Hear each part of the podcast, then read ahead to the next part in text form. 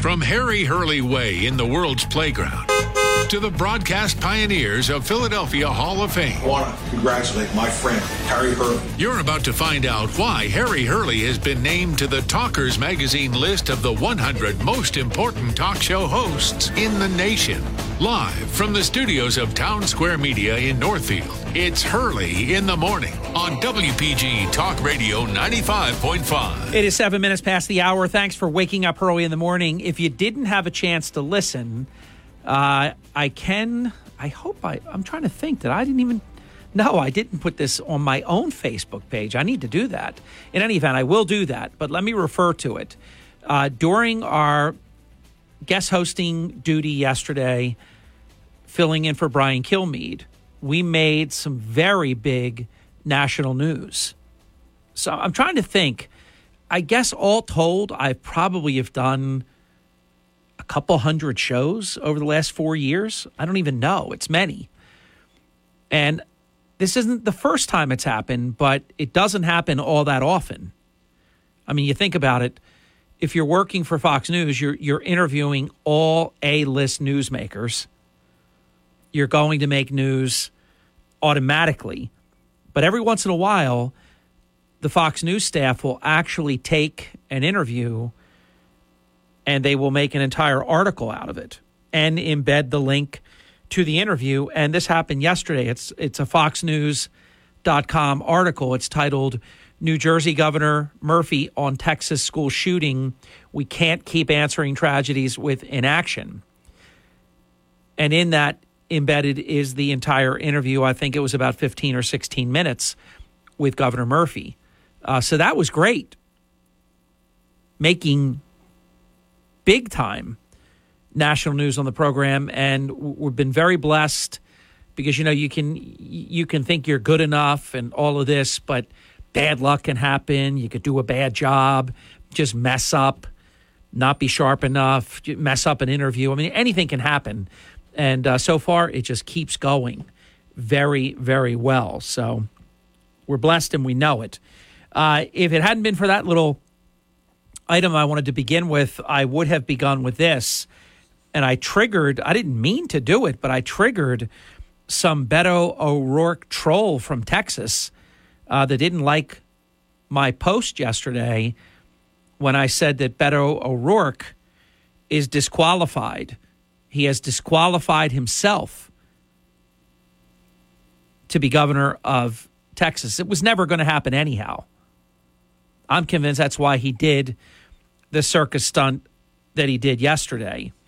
If you haven't heard about this, trust me when I tell you, you can't even exaggerate how bad what he did was. It was a grotesque display of narcissism, self indulgence. You have parents that are unbearably pained right now and there was an assembly of the governor, the lieutenant governor, the mayor of Uvalde, Texas, and all kinds of other people. And this jackass, this complete lightweight creep, Robert Francis, somehow he's Beto O'Rourke because he's such a such a fraud. How does Robert Francis become Beto. Like he's, I don't know, um, what's that? Django, and the J is silent. I mean, what, what does this guy think he is? He's a clown. The national media lied to the country.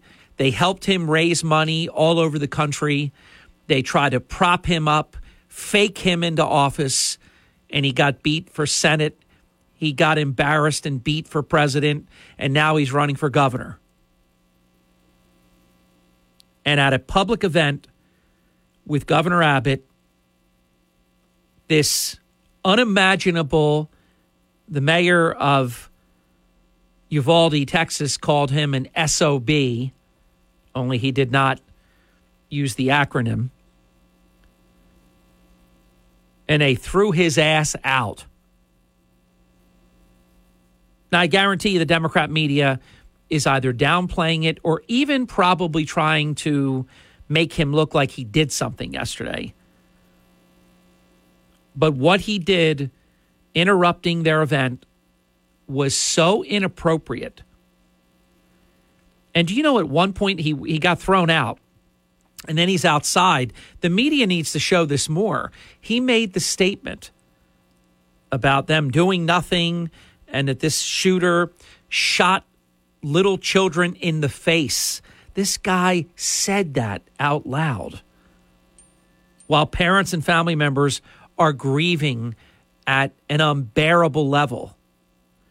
I honestly didn't think it was possible for me to dislike this jerk any more than I already do, but he, he topped it. And I cannot wait. There are two things. I mean, obviously, the House is going to change hands. I want the Senate to change hands. We need either Oz or McCormick to win Pennsylvania, and we need Herschel Walker to win Georgia, and it's over. I'm telling you, you don't have to, you don't have to worry about anything else. If those two things happen, Republicans will have the House and the Senate, and I guarantee you what I just said is true.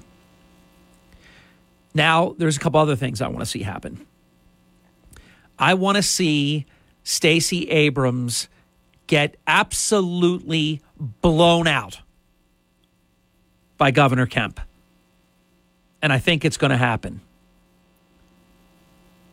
I, I, I have to do my job, so I don't have time to get involved in these things. I don't have time to get involved in, but I would love, I would love to work on Kemp's campaign and write some commercials.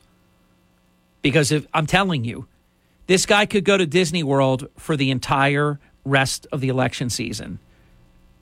And all he has to do is run a loop of Stacey Abrams saying that Georgia is the worst state in the country to live in. I'm telling you, that's that's it. It's not complicated. I've said this on probably, I don't know, a few hundred occasions. There's a couple of people. Right now, I would say there's a universe of three that I could that I could highlight. Denny Levinson, Vince Polistina, Michael Testa. And Senator Testa will join us tomorrow in the eight o'clock hour. He can speak for himself, but I'll talk about him for a moment after the break. There's something that these three people do when they are running for election that if you, like I've told you, when I wanted to be and I became, I'm going to say it, it's a little off putting, I became a great high school basketball official. Number one, I was extremely fit. I was still in phenomenal running shape. So I was infatigable. I could keep up with the youngsters, and I mean, there was just no issue there. But that's only one thing being fit. You can be fit and, and terrible. But I worked really hard on my split second judgment and I knew what to call and what not to call. I knew not to over officiate. I knew how to handle coaches. If you mess up, you go over and you tell them, I messed up. It's not going to happen again. You don't engage. They they crush you and and punish you for the whole game. I never had an occasion. One time, somebody didn't like it that I messed up, but they said, "But I appreciate that you, owe, you came and, and and owed up to it." I said, Coach, I missed it. It's not going to happen again. What I'm saying is, and I'll talk about it in depth when we come back, there is something that Levinson, Polistina, and Testa do that I'm telling you, if others could figure it out, it's right there in front of you. If you could figure it out, you too would have great success in elections. I'll back it up. I'll explain it when we come back. I'm Hurley in the morning. This is WPG Talk Radio, 95.5, South Jersey's number one talk station. And Beto O'Rourke and my Texas stalkers, Beto, you are a jackass. Hi, it's Markley and Van Camp. Join us later today at 1. Now back to Hurley in the morning on WPG, Talk Radio 95.5 FM and 1450 AM, South Jersey's talk station. All right, a quick comment. I'm following up on a guest listener uh, command performance request, and then I'll get on to my uh, analysis of Levinson, Polistina, and Testa. You won't want to miss that. I think it's um, I think it's worth a listen. So I get a, a, social media message. Hey, Harry, who's your stalker from Texas? So I don't know who it is. Uh, but anyhow, I, I wrote this thing about Beto O'Rourke. I put disgraceful public comment by Beto O'Rourke. You have disqualified yourself today for consideration for governor of Texas. Governor Greg Abbott has carried himself with dignity and respect. And then I have a, an article um, which shows the video of him yelling and being an absolute nut. Uh, and he did. He he jumped the shark. He joined Stacey Abrams. He has jumped the shark. I guarantee you. I guarantee you that Beto O'Rourke loses to Governor Greg Abbott, and it's not going to be close. I'm telling you, this midterm election has the potential to be absolutely magical. All right, so here's what happened I write my piece, my name's on it, I own it, I know I'm right. Nobody should do what he did at a time of mourning like that, M O U R. So this nutbag writes Abbott is not qualified to shine Beto's shoes. Abbott is a menace to society, a disgrace to the office of governor, and should be ashamed of his actions when it comes to gun control or lack thereof in the state of Texas. His directives have contributed to the sad state of affairs in the Texas community today. What a bunch of crap. But I just let it sit. I, I don't respond to these things, I just let it sit. I had my say. I think social media is not about dictating. I, I have my say. You can have your say. Very rarely do I ever, uh, what's the term called, block anyone or take any other stuff down. So then this nutbag, later on, I don't remember how much time transpired between the two posts. Maybe she thought I didn't respond. You see, trolls want you. A fire needs oxygen to burn. I only engage. What does uh, Senator Testa talk about? Don't punch down. So I really don't engage myself that often with this kind of thing. I post my stuff, and then whatever you want to write, you write. Even when people take shots at me, I usually leave it on the um, on my own page, where I could easily just delete it. So some amount of time passed by, and either she was upset I didn't respond to this tripe that she had written, and I I didn't, and I didn't respond to the additional thing that she wrote. She then writes, Harry Hurley, BTW, by the way, comma, where do you come off with an arrogant comment like this? Quote, you have disqualified yourself today for consideration for governor of Texas, end quote. Who do you think you are? Donald Trump? And there's like 10 or 12 question marks after that. When did you become the boss of bosses? Four question marks after that. Then her great closing line. And I laughed when I saw this, and it's still there. I mean, you can see it if you go to my Facebook page. She writes in closing, better stay in Jersey, boy. Exclamation point. then some other nutbag woman followed up, bravo, Beto. This this I'm telling you, this is a case study in the disease that is currently infecting our country. It's palpable. You cannot, to quote John McEnroe, you cannot be serious that you're going to defend at a time of mass death, unspeakable loss. You are going to call me names and Governor Abbott names and praise Beto for doing what he did and I'm telling you right now, ladies and gentlemen, go to my Facebook page, click on the Beto O'Rourke item that I that I provide, the link, and watch it for yourself. There is no place for someone like him in public service in our society. He is a disgrace I, I feel like doubling down on on what I said, but I don't need to. It's enough. I'm not responding to these women, uh, and I know I'm right. It wouldn't matter who did that. If a Republican did that, see, these jackasses don't know me. If a Republican did that, I would have something to say about them. You don't do this kind of thing at a time like this. There is no place for it. And I'm telling you, I guarantee you, he's getting crushed in Texas today. Crushed. What he did is unforgivable. The parents should all get together and come out and condemn him. And I love, I love, he, the guy has a walker and everything. I love that mayor uh, from Uvalde, Texas, who kept just yelling for him to get out of here and you're an SOB. Oh, it was terrific. I think Lieutenant Governor said one time, You're a disgrace. You're out of line. You're a disgrace. He is a disgrace. He knows. Here's my feeling he knew what he was doing. When he yells out, talking about kids getting shot in the face, and you're doing nothing, and you're, I mean, when you do this kind of thing, you know it's it's it's beyond a hail mary. He knows that he cannot win. So this is what they do. It's it's the Democrat playbook. Look what the Democrats have done. Every every time there's something that that's very sad, It's very tragic, very challenging. They always misuse it. All right, let me give you my best couple of minutes on Levinson, Polistina, and Testa. And I'll take this into the bottom of the hour break. They do something which is replicatable. You should study it and you should try it, particularly if you tried to run and you keep losing.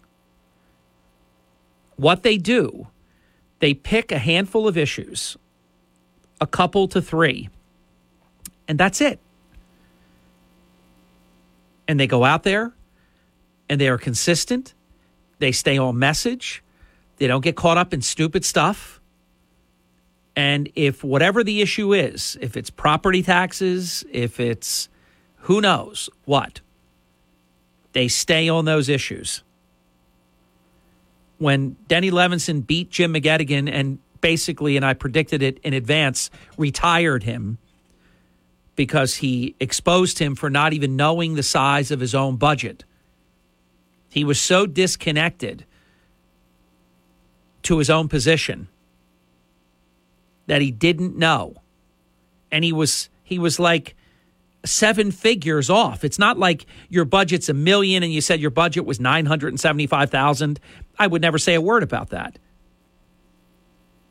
All right, you're off by $25,000 or something. He was off by seven figures. I don't remember the exact number, but it was ridiculous. Denny Levinson beat him like a drum. I'm running against a guy that wants to run the entire county that doesn't even know the size of his own budget. It's kind of like that Jennifer Granholm that didn't know how many millions of barrels of oil we use in America while we are in a, a, a gas crisis. Didn't know. That's the magic. I guess you would call that sort of the kiss, keep it simple and stupid the thing that you see all these people do, I want to tell you about my 99 point platform. And then it's wah, wah, wah. Nobody's listening to that. Remember, and communications is my business. You have to say something probably in the neighborhood of 10 times before somebody hears it once. And that's no that's no slight at anyone people have lives. And when you're dealing, especially in, in a time like this with great stresses, they're not 99 point platform. You're going to lose them on platform item number two and a half. And there, my friends, and I've got 97 more to go. And they do it. I, I have my 28 point platform. How I'm going to fix poopy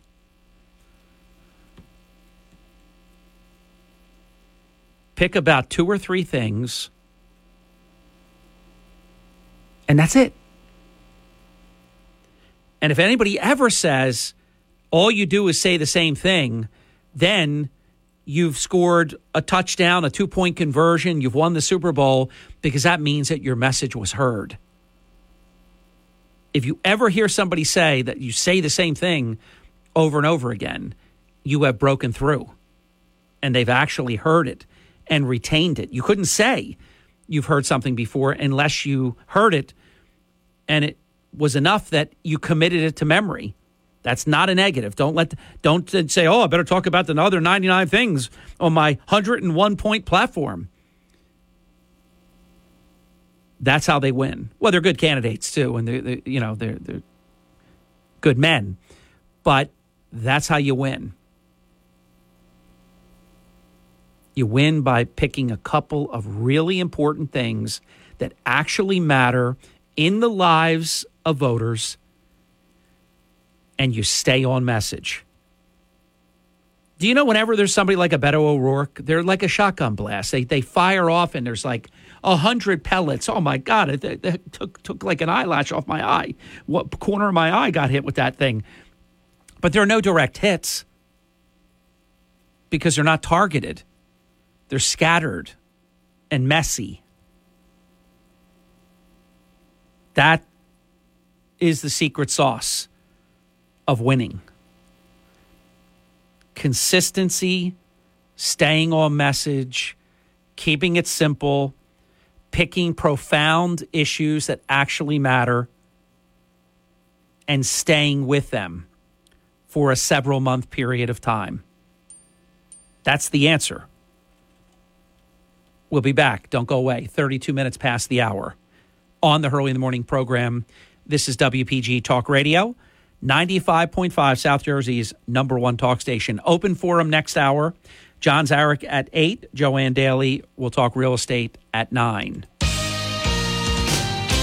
This is the Town Square, New Jersey Info and Weather Network. And I am Harry Hurley with three things that you can follow right now on the WPG Talk Radio 95.5 app.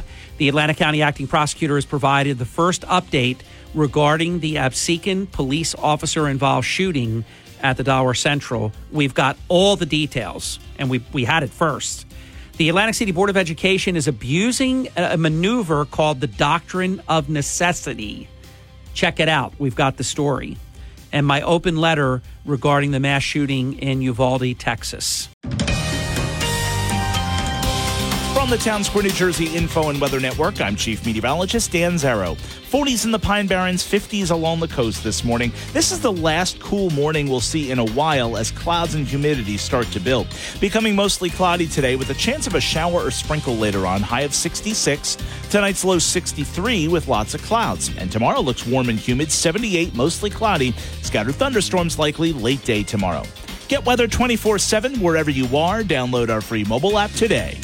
Travel to Banana Republic. Hurley in the morning. WPG Talk Radio 95.5 FM and 1450 AM. It's Hurley in the morning, anytime, anywhere on the WPG Talk Radio app. Harry Hurley on WPG Talk Radio 95.5. It is 38 minutes past the hour. Thanks for waking up early in the morning on WPG Talk Radio 95.5 South Jersey's number one talk station, all because of you, and thank you. Now, I was doing some homework after I finished guest hosting the Brian Kilmeade show, our, our seven hour consecutive stint of broadcasting here in the metro market and nationally for Brian. And it went very well. So, so could I could not be more pleased how the um, the Kilmeade show went yesterday, including that the Fox News uh, staff actually did an entire national story on our interview with Governor Murphy. It went very, very well, all of it. But I was doing some homework for today's show after I finished yesterday's stuff. And I read this article, and it was so bizarre. This entire this goes to show you how blatantly intellectually dishonest many in the Democrat national media are. This entire article was about Trump basically losing his um, grip on the Republican Party. Um, they said many losses during the primary season. Can I explain something to you? President Trump has had exactly six losses during the entire primary season. He went 33 and 0 in Texas. He was undefeated in another major state. I forget which one, forgive me. And all over the country.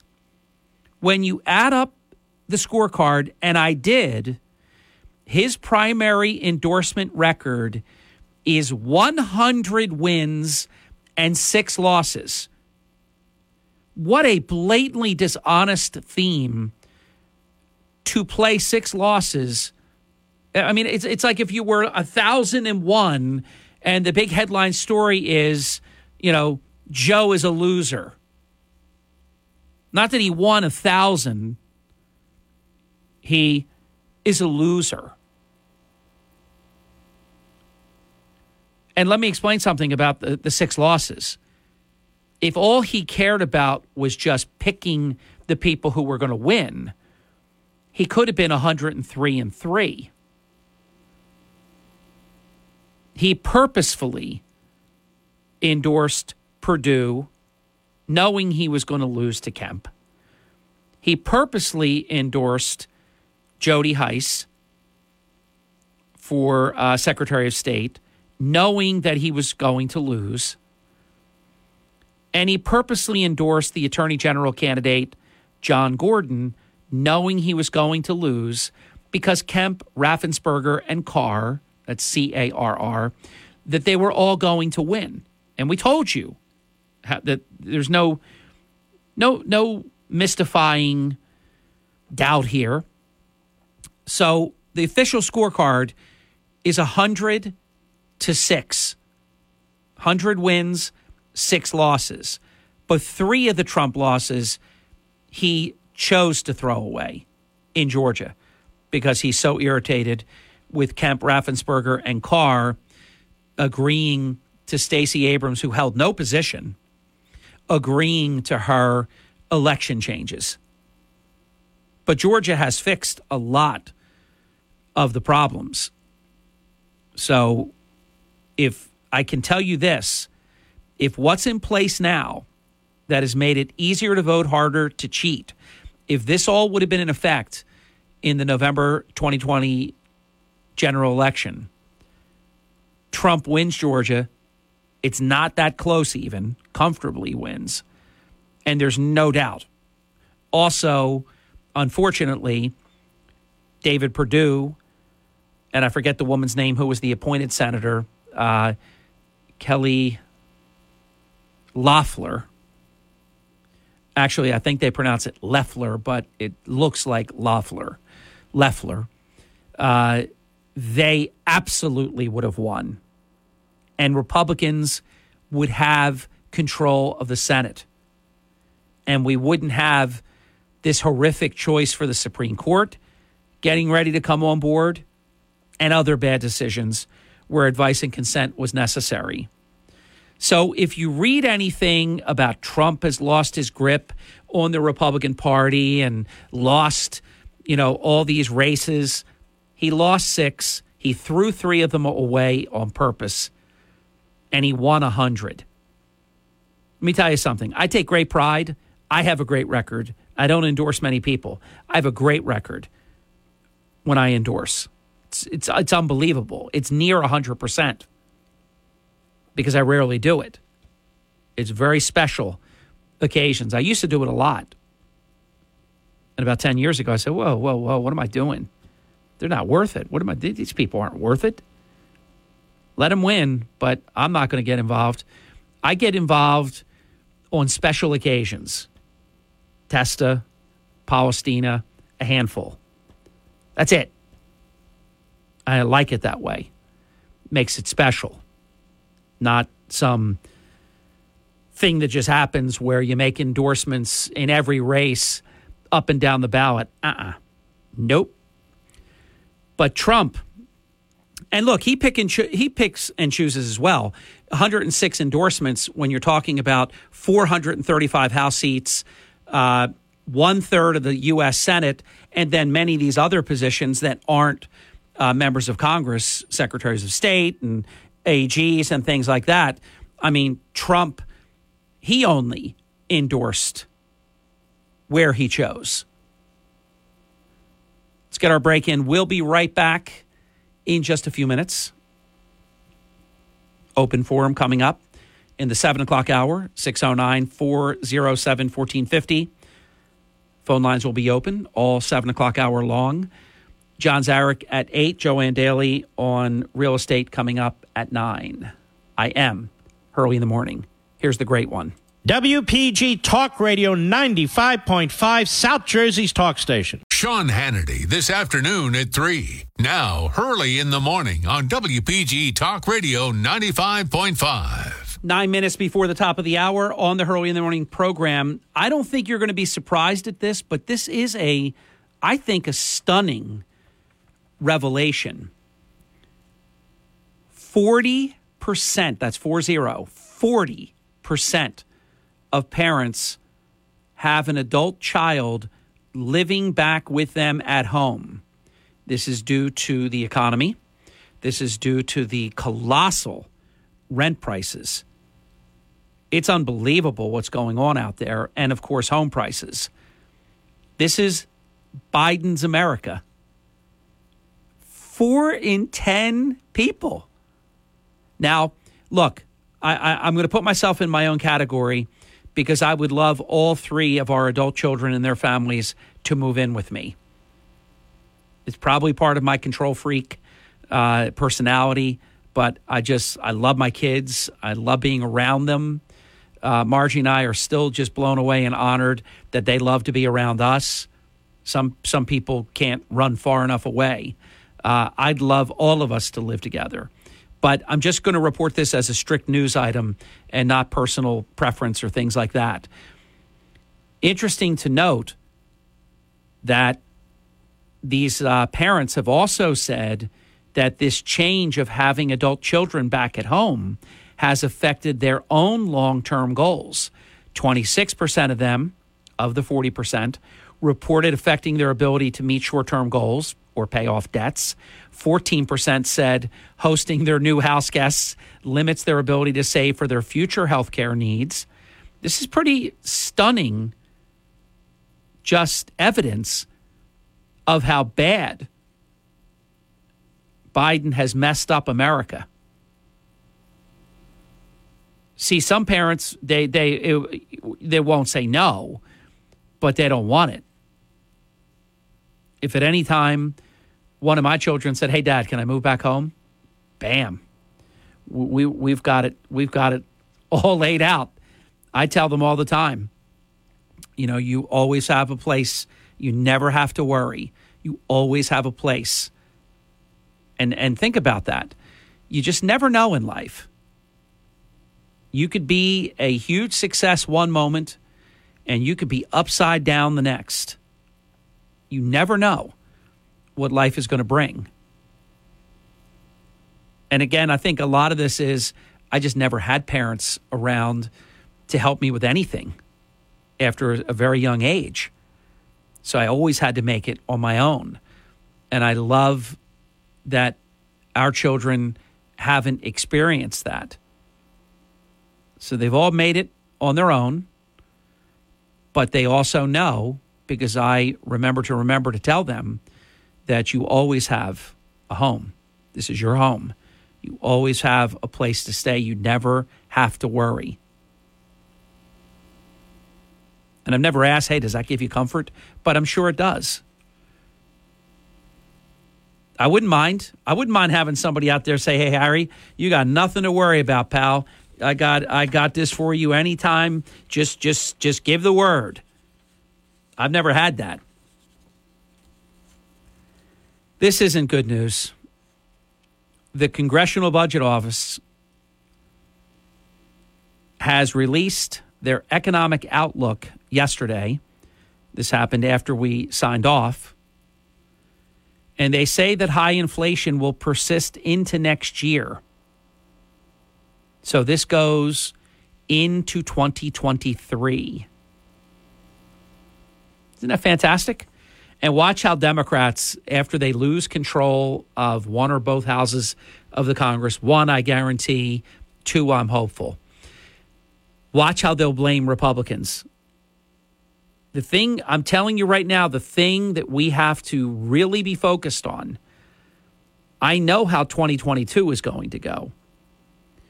But I also know the incredibly short term itis in terms of the American people's memory. And I don't want some environment where Biden gets away with some kind of uh, Dr. Evil triangulation and he gets to point to the Republicans as the problem. You know, he's look, he's a congenital liar. He's horrible. He's going to be saying the Republicans are obstructing. We, we would have fixed all these things. I'm telling you, and you know I'm usually right about these things years in advance. I told you that President Trump was going to have to win 2020 by a lot in order to win by a little because of all the election law changes. I kept saying, why aren't they working on this? Don't you see it? How do I see this? And you don't see this? I said, I think we're going to lose Pennsylvania. Don't you see what they're doing there? And I saw what they were doing in Georgia. Both of those states should have been Republican. So I'm telling you, winning in 2022 is going to be beautiful in five months or whenever it is. What is it, almost June? June, July, August, September, October. Five months and a couple of days. But then you have to worry about the president can veto. You won't have the votes to override the veto. A lot of things Republicans will want to do won't happen. Then they'll start getting blamed for being obstructionists. I mean, I can write this stuff years in advance. So I'm telling you right now, as good as the atmosphere is, mark the tape, ladies and gentlemen, right now. Get out your exacto knife and mark the tape. Get out that little uh, white crayon pencil thing. You remember those things that could write on tape and different things? It had a string. You pull the string and it would let more of the, the writing part, the white writing, almost it was like a crayon type of uh, waxy material. Uh, I think they were called like a wax pencil or something. But mark the tape because I'm telling you, the Democrat media is going to pile on the Republican majorities like you can't even imagine. In a way, but I don't want I don't want to play like this. You got to take a win when you can get it. In a way, I almost would like for Republicans to only win the House. This is three dimensional chess that I'm playing in a world of checker players. But what I mean by that is then the campaign going into the 2024 presidential election will be to keep the majority in the House, which will be easier, and then winning back the Senate. I, I, I will say, I want to see Republicans win both, but if it wound up being like 50 50 or 51 49, I'm going to tell you not to be too brokenhearted about that because it will still leave Democrats in the perception that they're in charge, they've got the presidency, they have the Senate, and then it allows Republicans to do the triple Lindy in 2024. Trump, if he runs, wins the presidency. The House retains uh, in control Republican hands, and Republicans surely, and they won't be defending as many seats in 2024 as they are in 2022 I'm telling you, if I could play like Svengali uh, Guru, that's that I would dial that up. I would dial that up, and I would want it to be 50-50. Okay, Kamala Harris, go go pick go pick Chuck Chucky Schmucky Schumer to be the uh, uh, the the majority leader again, and they would have no working majority whatsoever to play with and then we'd be right in the presidential election cycles. Think about that. I don't think anybody else has said that. WPGG Atlantic City, WENJ HD3 Millville, a town square media station. Everything you need to know in six minutes starts now. From Harry Hurley Way in the world's playground to the broadcast pioneers of Philadelphia Hall of Fame. I want to congratulate my friend, Harry Hurley. You're about to find out why Harry Hurley has been named to the Talkers Magazine list of the 100 most important talk show hosts in the nation. Live from the studios of Town Square Media in Northfield, it's Hurley in the Morning on WPG Talk Radio 95.5. Let me, at six minutes past the hour, thank you for waking up early in the morning and squeeze in one last item. I, I left 10 or 15 on the cutting room floor, but I really do want to get this in. This is another blatantly intellectually dishonest media report, and they're really going to try to um, make this one stick if they can. I don't think it will. But what they do is they leak it sort of in the middle of the week, then they tease it going into the weekend, and they promote it for one of the Democrat you know, Sunday morning shows, which, if you'll listen to me, uh, over 20 some years ago, I stopped watching them. Uh, for the first maybe five years of my career, I felt like a duty. Oh, I have to, I have to do my job. I have to, I have to watch these. So I watched these unwatchable programs. And I thought, what am I doing? I have very little time off. This is my Sunday. I'm going to go back into the meat grinder in a few hours. What am I doing? And all they do is lie. And that's when there was at least pretty good people like uh, Tim Russert. He was watchable. He he held both sides accountable and would challenge. But these shows like Jonathan Karl and these these jackasses. So Jonathan Karl is floating this thing that President Trump suggested that Mike Pence should hang for refusing to overturn the 2020 election. This is how this is why Trump shouldn't even give certain people interviews.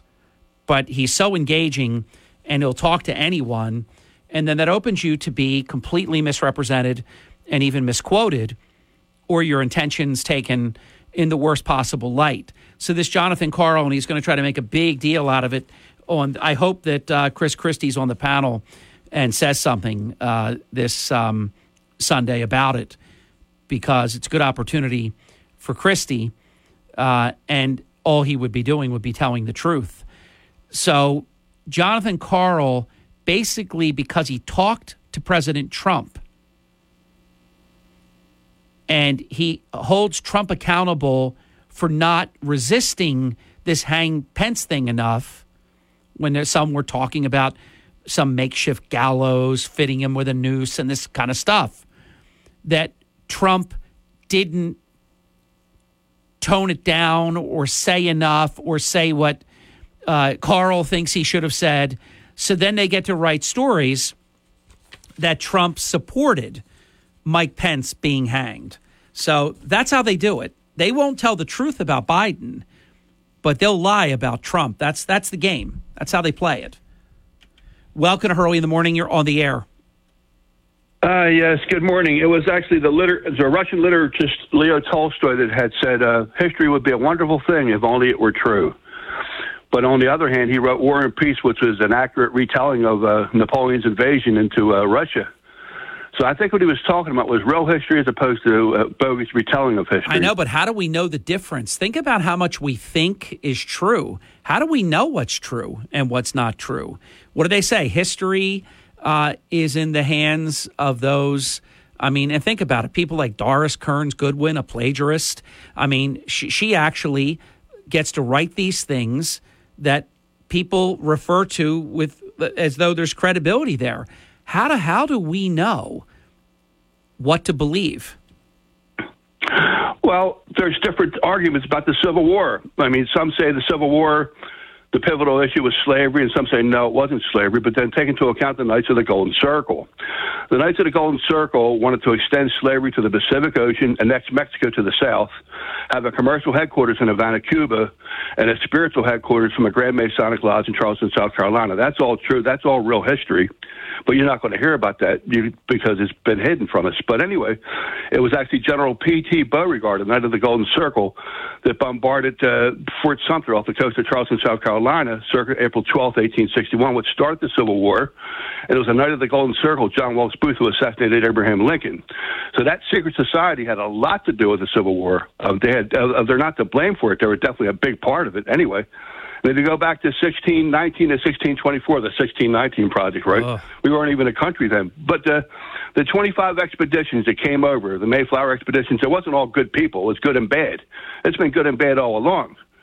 The secret societies have been working at our, it was John Kennedy in his 1961 speech against secret societies that they have no place in a free America. People think that was communism. Well, it was and it wasn't because the Bolsheviks were a secret society until the, uh, until they raided the Moscow Palace the Winter Palace in Moscow, rather, in 1917, and start the, and, and had their Bolshevik Revolution there, and then they became open. But if, as far as I'm concerned, there's been a division over Donald Trump and my family. There's Democrat, there's people that voted Democrat their whole life that came around to thinking that President Trump was worthwhile, and there's people that voted Republican their whole life that didn't like Donald Trump. It's weird. Yeah. But Donald, oh no, he he definitely. I, I think it's fair to say he's polarizing. The media helps him he's he, I think he's less controversial than the media makes him. But there's no question. I, I get that. There are people he's not their cup of tea. I have people actually that say that to me, Harry. You know, you're you're a smart guy, and you know how can you like Trump? I said, what are you saying? Trump is dumb. He's smart. He doesn't get credit. It's like Reagan was very smart. You know, you talk about secret societies. I've never delved deeply into it. But I'm a little bit intrigued about this skull and bones that George H.W. Bush, George W. Bush, John Kerry. I mean, you're talking about a society that has had, we've only had uh, 45 presidents, even though Biden's number 46, because uh, we had one president that served two non consecutive terms, just like Trump, if he runs, is going to be 45 and 47. Then there'll be 46, 45 people who have been president but 47 different presidencies. Um, so I'm not sure if there's any other presidents within that skull and bones thing, but having two, and Kerry almost won. Kerry, if he had won Ohio, would have been president, even though George W. Bush had a comfortable majority actually in the popular vote. Kerry came very close to winning the presidency. So that one was covered, no matter who won a Skull and Bones guy was going to be the president. Do you know much about Skull and Bones? I know a lot about Skull and Bones, but I wanted to get back to uh, Newt Gingrich, who said that uh, Donald Trump was not a member of the club. He's not a he's not a uh, a New World Order boy, you know. But yeah, their their their sister organization is the Brotherhood of Death in Germany, so that gives you a clue. And uh, is, was, so, is in your estimation, is Skull and Bones a bad organization?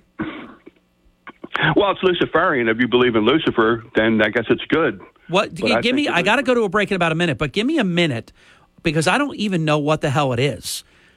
Now, there's this movie Skulls, and there was I think two or three of them, and I watched all of them. They're years ago old, uh, and it's sort of taken off of Skull and Bones. Uh, what's the point of that of that fraternity or whatever it is? Well, the, the point of the secret societies is that they believe that they have a, a t- upside down, they believe there's a two God system. They believe that uh, God is Jehovah or Adonai, and they also believe that God is Lucifer with a capital G. Albert Pike was a Luciferian, and he openly worshipped Lucifer, so it's it's undeniable. It's not. But, but George W. Bush is born again Christian. They they say that, but you have to understand that the Lord Jesus Christ warned us about wolves in sheep's clothing, and I believe that the Antichrist will rise up out of the Judeo-Christian tradition. He's not going to come up out of the Islamic world. The Muslims already had their Antichrist. He's called uh, the Prophet Muhammad. Flash, I've got to run to the break, but I know this has got to be Nirvana for you. The uh, the the Rush chairman, the chairman of the uh, conspiratorium, and we're talking uh, secret societies, and oh my gosh, you got you got me going. Flash, have a good day. I got to run.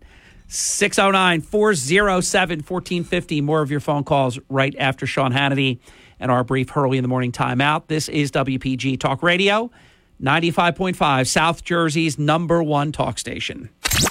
Turn up your radio. Here's the Sean Hannity Morning Minute. And the same protections that, that Hollywood stars have because they can afford security, and the same protections our, our, our best athletes have available to them, we ought to be providing it for our children. You're going to spend $40 billion and send it to Ukraine take a few billion of that and send it to our school districts and make sure that every school in America has the safety measures in place to prevent any other tragedy from ever happening again.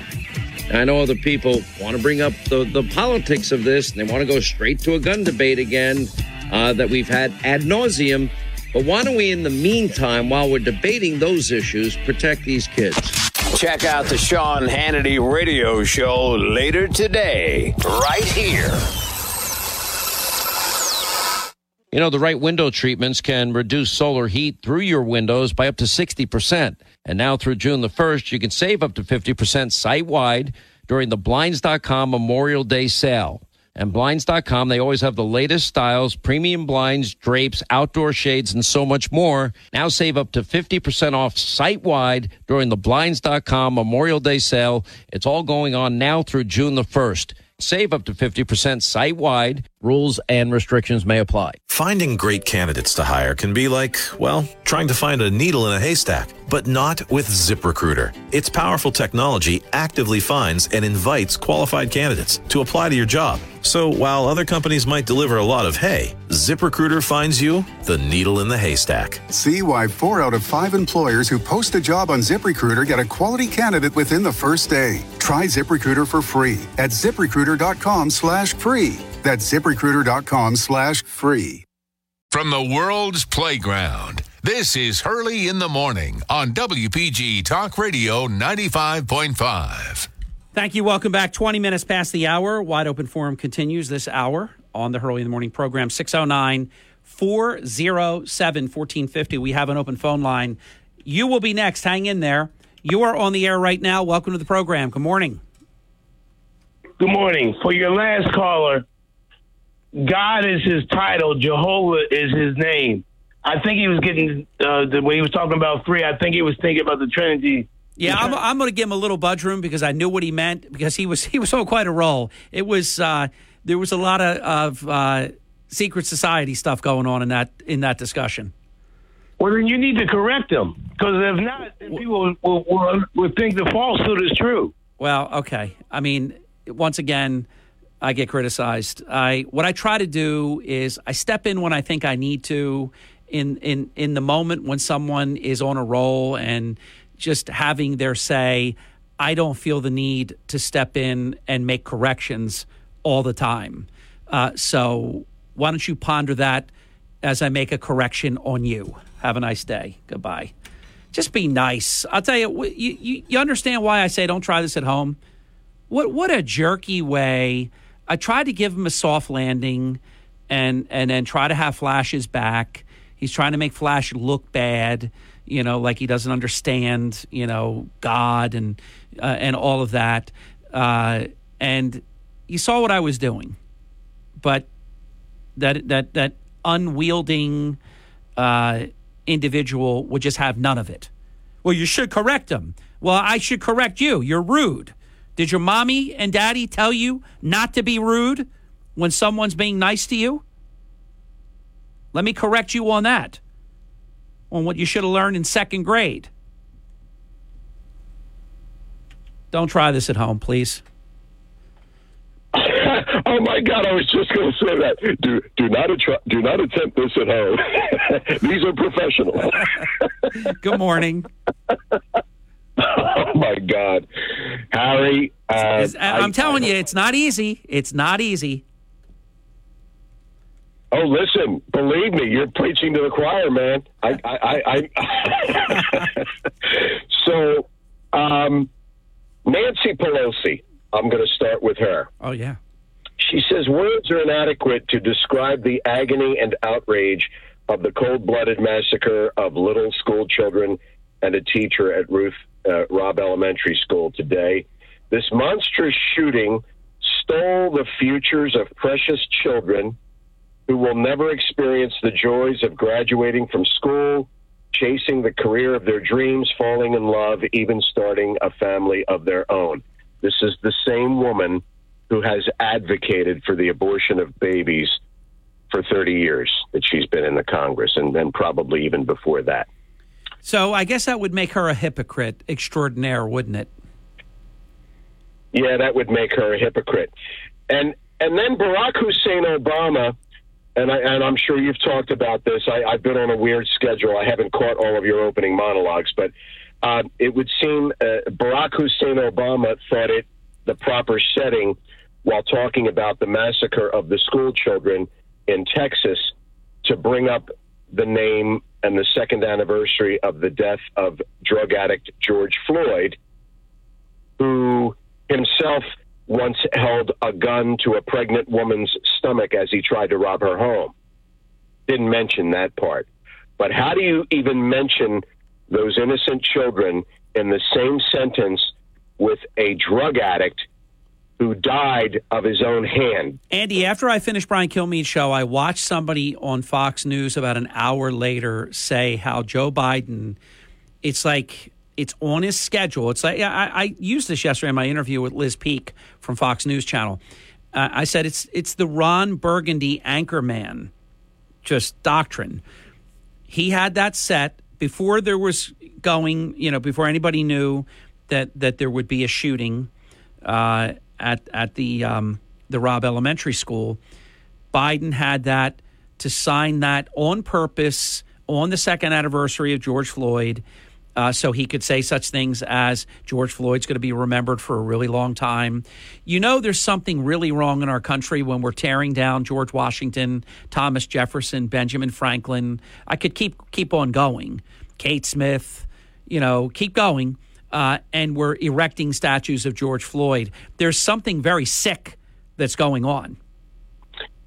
Well, what, what is the quote, Harry? He who controls the past controls the present, and he who controls the present controls the future. Whatever. Yes. yes. Um, uh, was was that or that was George Orwell? Correct. Yes. So, you know, you and I, you and I get very angry when we see Kate Smith being torn down, or uh, Thomas Jefferson, or George Washington, or even they they they damaged uh, the Lincoln Memorial. Uh, the kids. The and, and, Andy, by the way, you're a music guy, so I can only say it generally, but I think you're going to be able to fill in the blank. And if not, I'll look it up.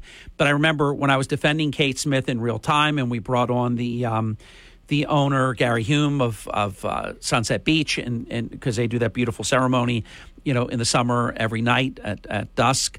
Uh, Kate Smith, when she had that very um, famous Kate Smith show, there was a wonderful African American talented singer who was just extraordinary being discriminated against. And she went against a whole lot of stuff that was going on in that era. Do you remember who that famous singer was? Well, it, it could have been um, uh, the, the woman who did the. Um, she died young from a drug overdose. Um, oh God. Um, uh, it, will come to me. I, I can. I mean, I can think of black singers of that era.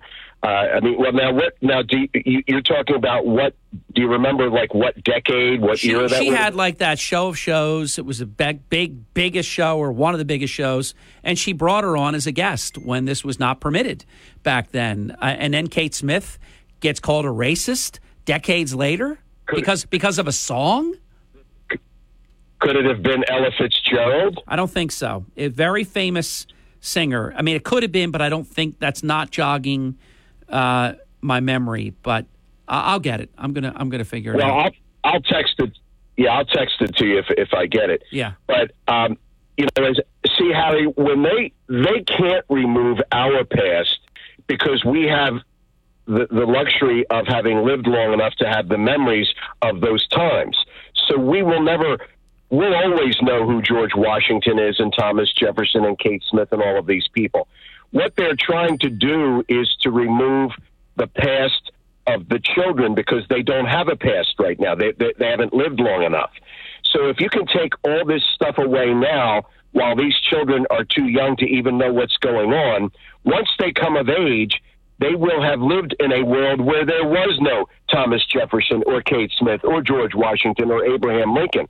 So, but when they are our age, they won't even know who these people are. Like it, it their past is being erased right now.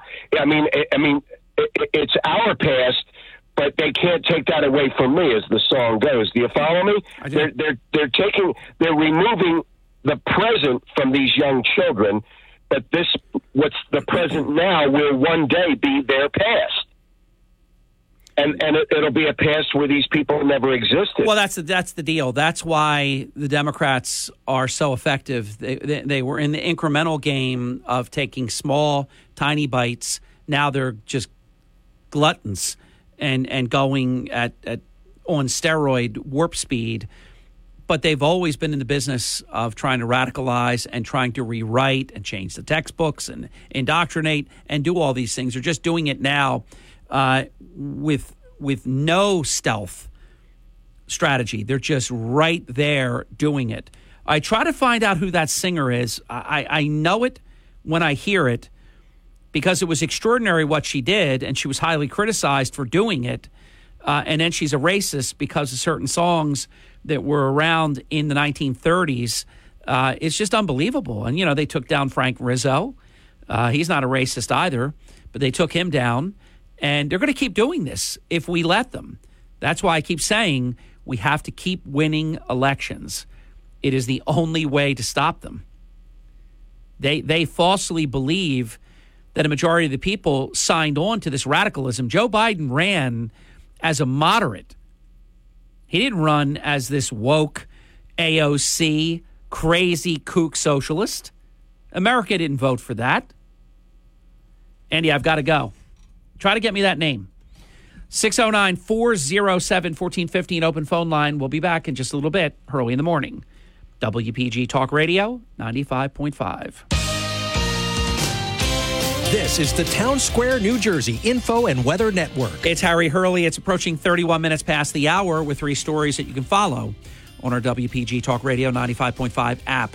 The acting Atlantic County prosecutor has provided the first update. We've got it all. We had it first. We broke it yesterday about the Absecon police officer involved shooting at the Dollar General in Absecon.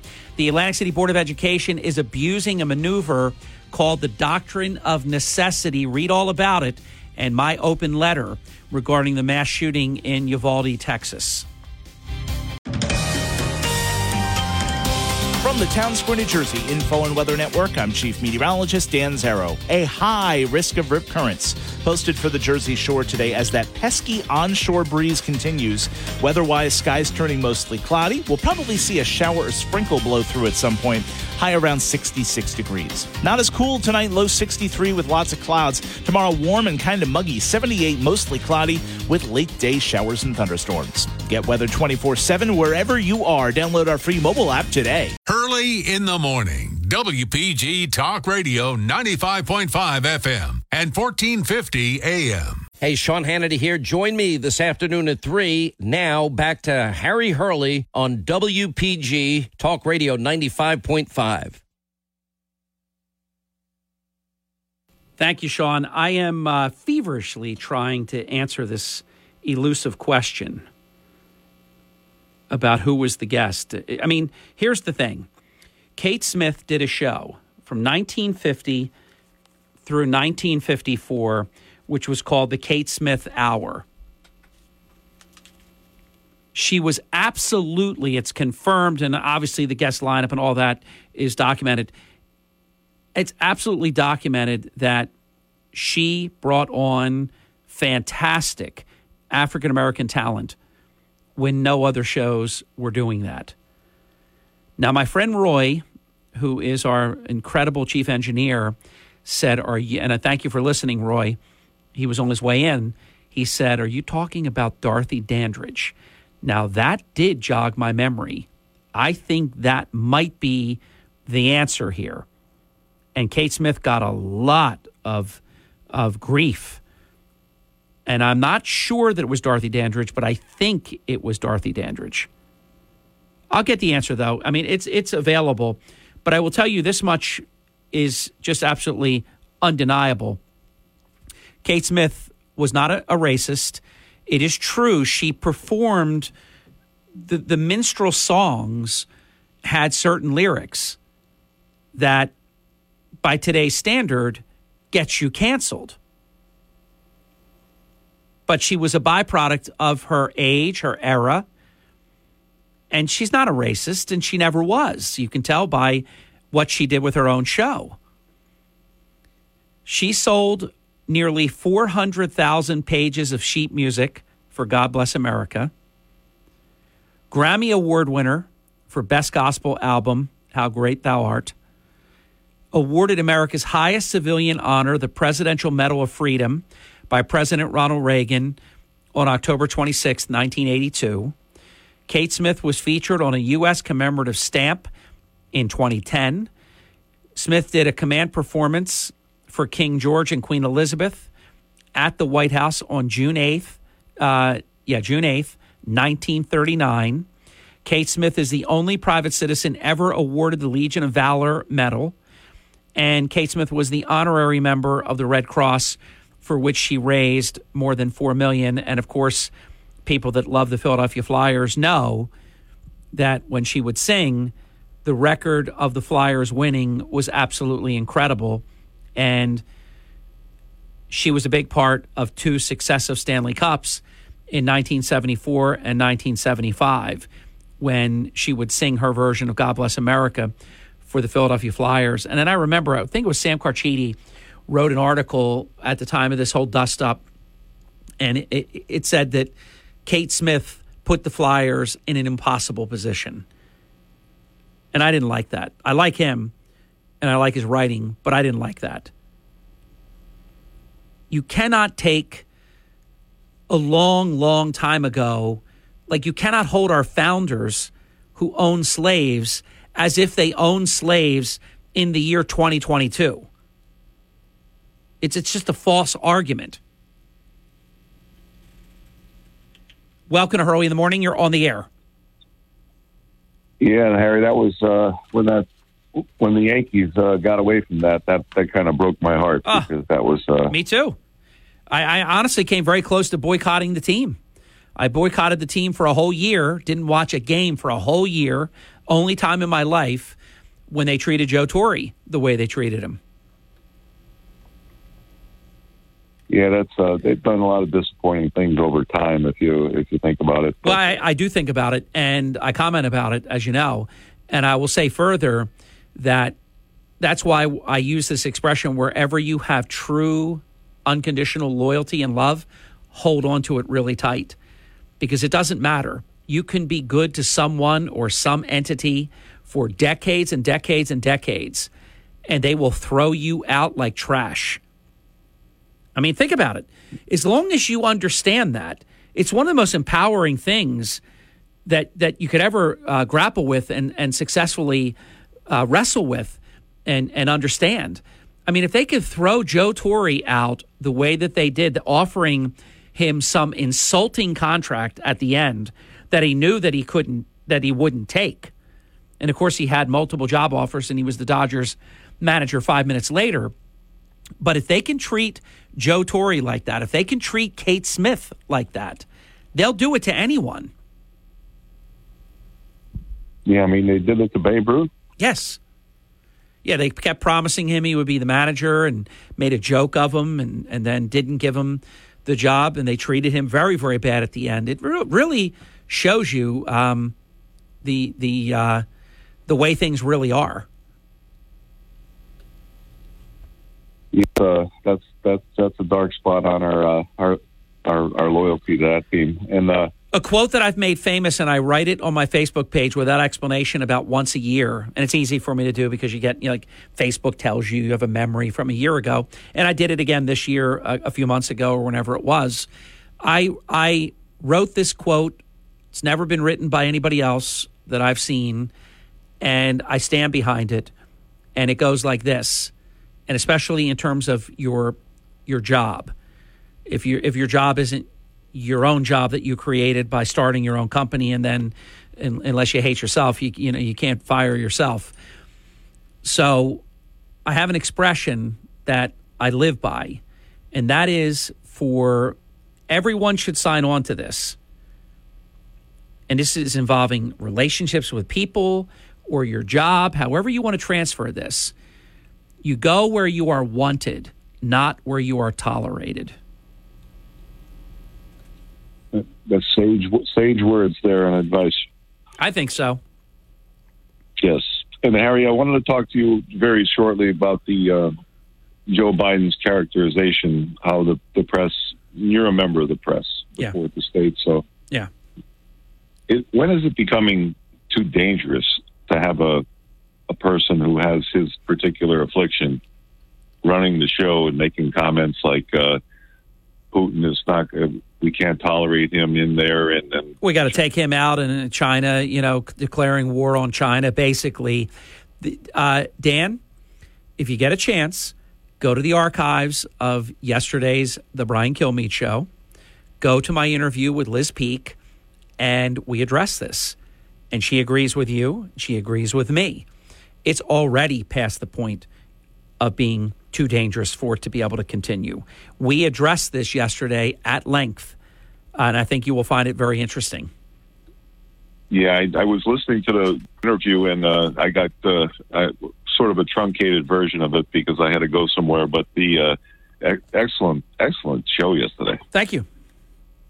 and uh, you know, back and forth with Governor Murphy, you could see the uh, that uh, you guys, you guys kind of know each other, and uh, and you're uh, and you know say th- things to each other that are a little biting sometimes, but that's the way you know it, it's uh, it's mutual and it's good. It is good. You It's- guys it's- are uh, you guys are friends and you're honest. Yeah. And that's and that's the way it used to be. Didn't matter if somebody was a Republican or a Democrat. You could disagree, uh, and you could still be friends, and you could still work together and work together in areas where you do have agreement. Us having lost that as a country, where actually each side switches, and they're not in favor of what they used to be in favor of because now they're not in the majority, so they're against what they used to be for. That's sick.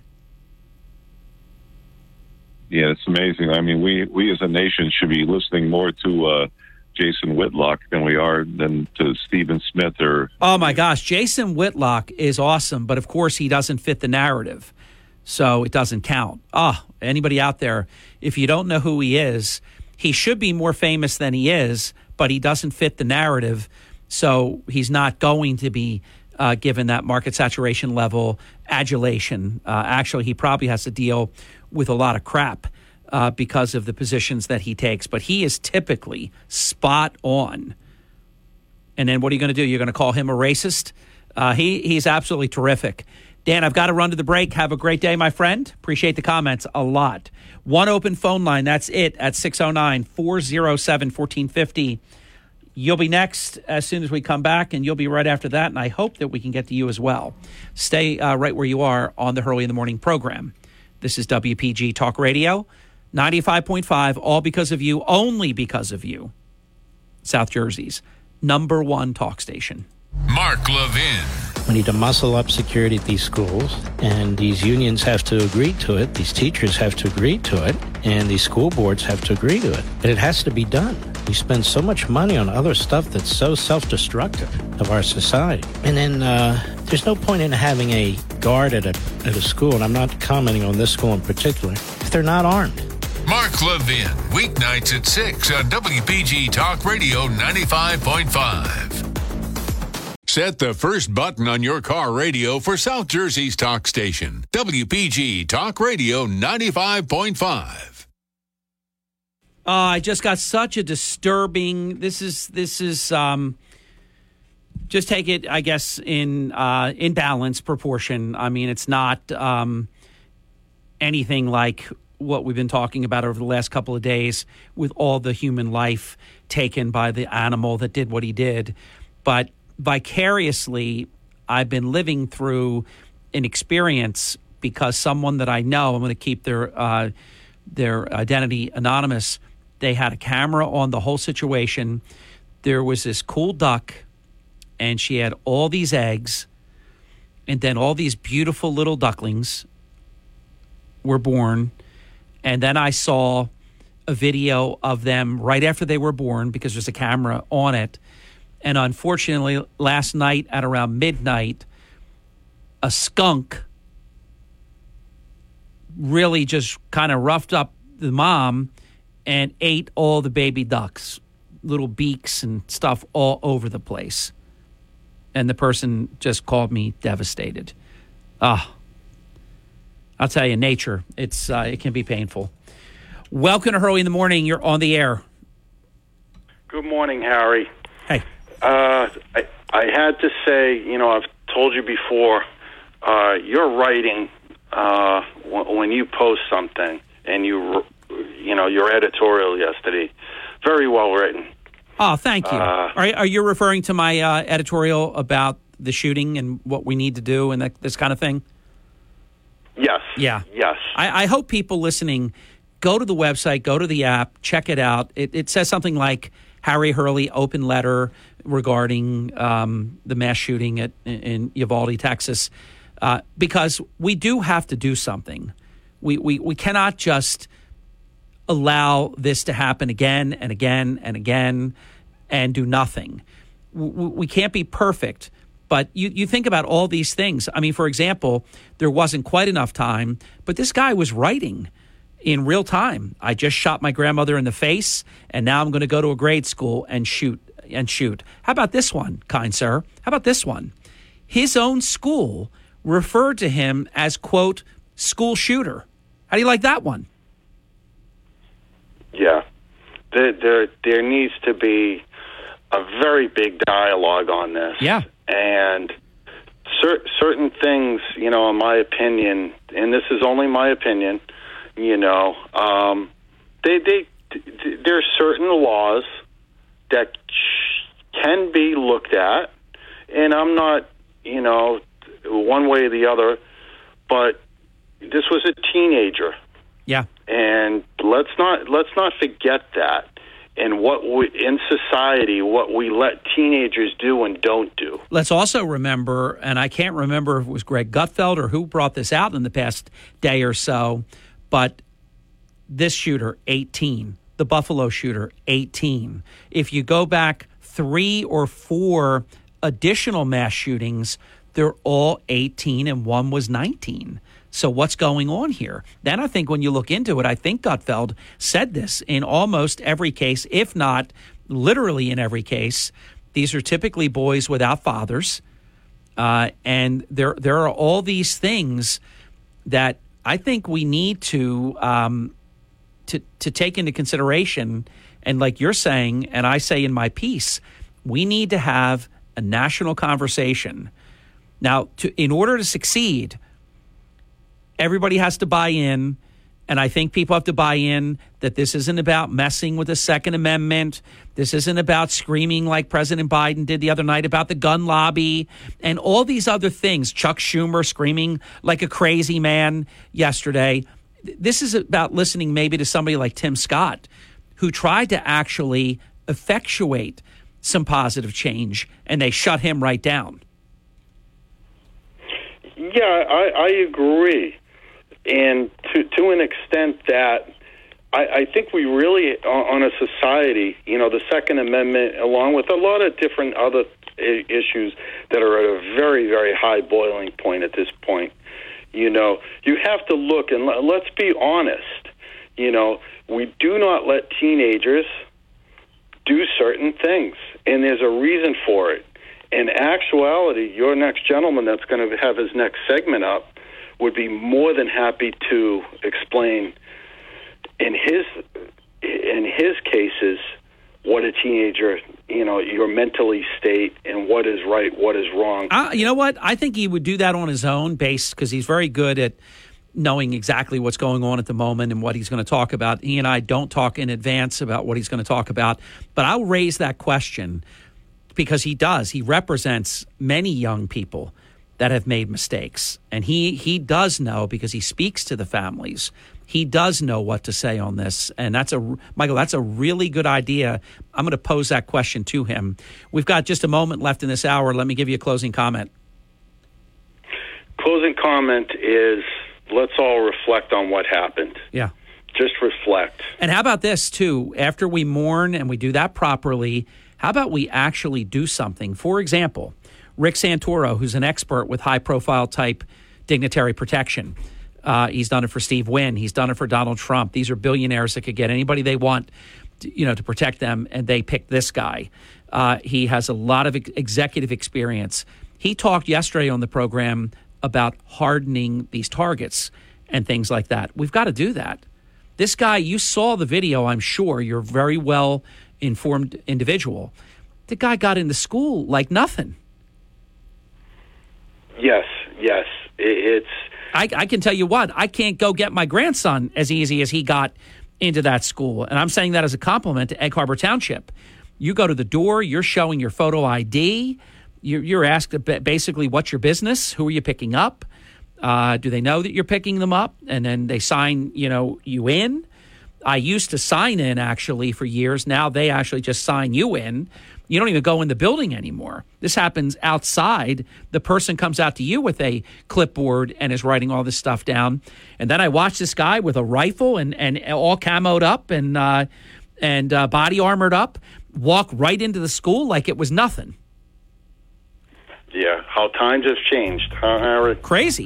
But in some examples, it's fortified and it's buttoned down, and in others, it's really loose. We got to tighten this stuff up. Absolutely. And they only take four minutes. Sandy Hook, I looked it up yesterday. Sandy Hook took four minutes to kill 20 kids. This took minutes. I tell you, thank God we found out. Thank God somebody got at this guy and he dropped like 100 rounds.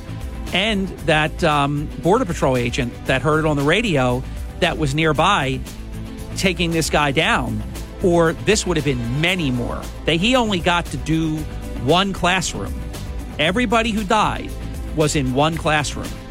We've we've got to figure this out, and we can do it. And I thank you for a great call. John Zarych is next. It's halftime. WPGG Atlantic City, WENJ HD3 Millville, a town square media station. Everything you need to know in six minutes starts now. From Harry Hurley Way in the world's playground to the broadcast pioneers of Philadelphia Hall of Fame. I want to congratulate my friend, Harry Hurley. You're about to find out why Harry Hurley has been named to the Talkers Magazine list of the 100 most important talk show hosts in the nation. Live from the studios of Town Square Media in Northfield, it's Hurley in the Morning on WPG Talk Radio 95.5. Hey, thank you. Welcome back. I've been looking forward to this because uh, who better than John Zarych, who represents many times uh, young people that have either made mistakes or been accused of doing certain things. So he he knows, you know, when we talk about John, when I do the commercial, and we talk about the fact that you know he he represents the client, but really the entire family. So John has a window into a lot of this, and um, depending on what's on his mind. Uh, I'd like to delve into some of that possibly.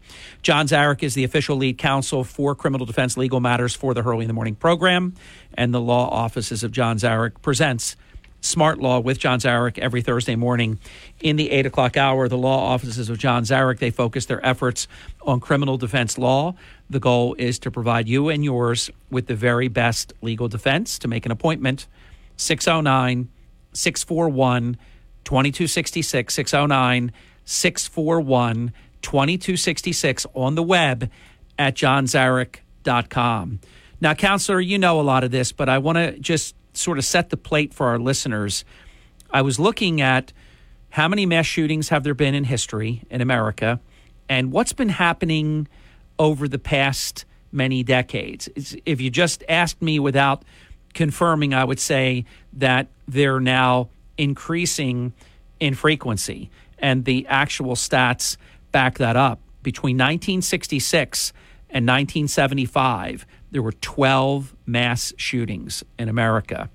Between 2011 and 2020, there were 160 mass shootings. And I am sickened. I'm, I'm, I am like viscerally, I'm sick to my stomach almost saying what I'm about to say In 22 weeks of this current year, 2022, we've had 213 mass shootings. That's 10 attacks basically per week. So, John, there's uh, there's something going on here. Sure, it's uh, quite predictable. Um, you know, we have a general breakdown of of moral structure in the society, and um, I'm not advocating any particular moral structure. I mean, I have my, you know, my own church and my own beliefs, and you know that works for me. But you know, it could be it could be any religion, any any really strong moral code will do uh, to keep society secure and under wraps. Keep the you know keep the people that would act out like this. Like Look, John, let me see if you'll walk out on my limb with me and and hope nobody's sawing it off behind us. I, I think there's also something to the last three or four of these where the shooter is age 18. The last two for sure, Buffalo and uh, Uvalde, Texas.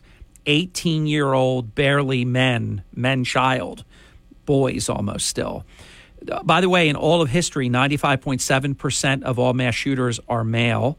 That's just the way it is. And uh, again, I don't think John would be surprised to hear that, but I'm just citing the statistic. And the majority of the mass shootings have taken place 29.4%. This, this includes right up until uh, this, this latest. 29.4% in the workplace, 25.1% in the school, and the average age of the mass shooter is 33.2 years old. But the last ones are very, very young, John, as if there's something to that.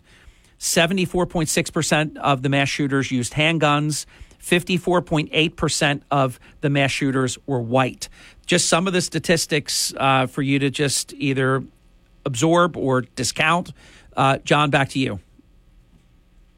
Sure. Um, well, one thing we have to keep in mind is that the onset of psychosis um, in young males, anyway, is typically uh, 18, 19, 20 years old. So, very often we'll have kids that are doing very well, uh, acting normally, working, going to school, and uh, things start to go wrong. In fact, I've recounted in the past a young man I represented who was a suspect in not just a suspect. He was arrested and uh, confessed to a an armed robbery in a casino, and um, had a he was questioned on it. He was identified from a film um, and questioned on it and uh, confessed. And he had the Phoenix Suns gym bag in his house that was on the film and the in the casino.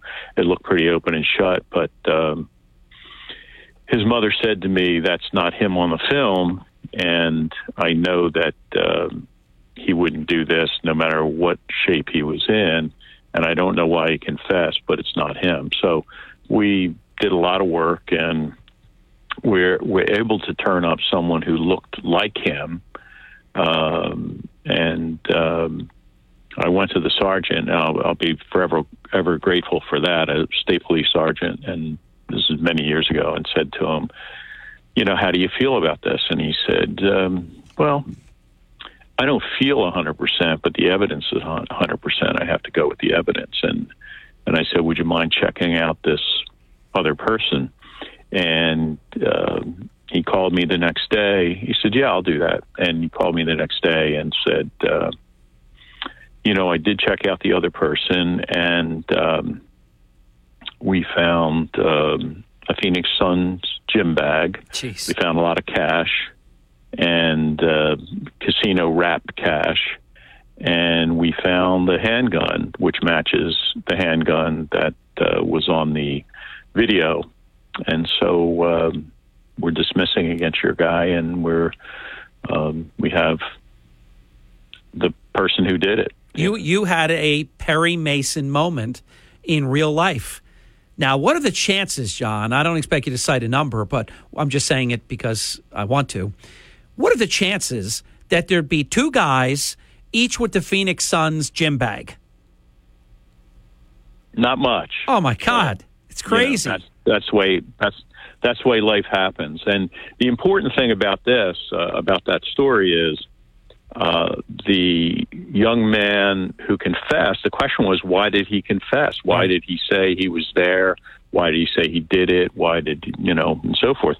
So he, um, it, it turns out that we had him checked out and medically um, analyzed, and he um, had psychosis, and he this onset of psychosis coincided with the robbery that took place in the casino, and then um, that put him in a, situ- a vulnerable situation where, when he was questioned, he, you know, said he was there.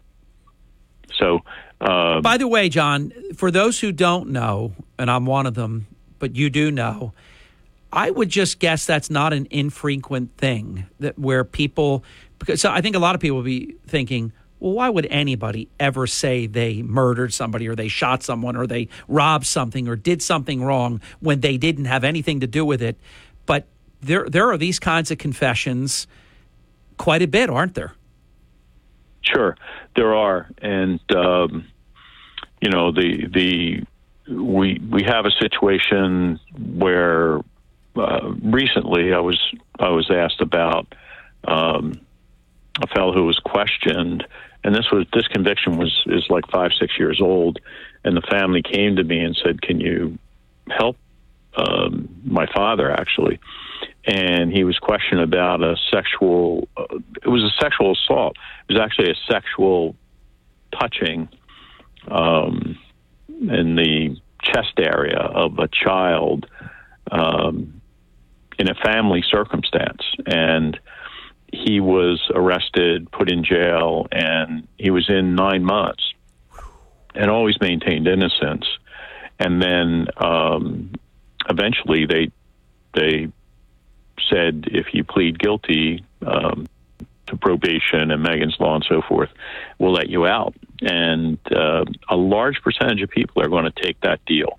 Um, even innocent people will take that deal. Hold, John, hold it right there till after the break because it's a very important part of your narrative, and we, we've got to get the break in. We're at 16 minutes past the hour. Fascinating, uh, and I agree with you.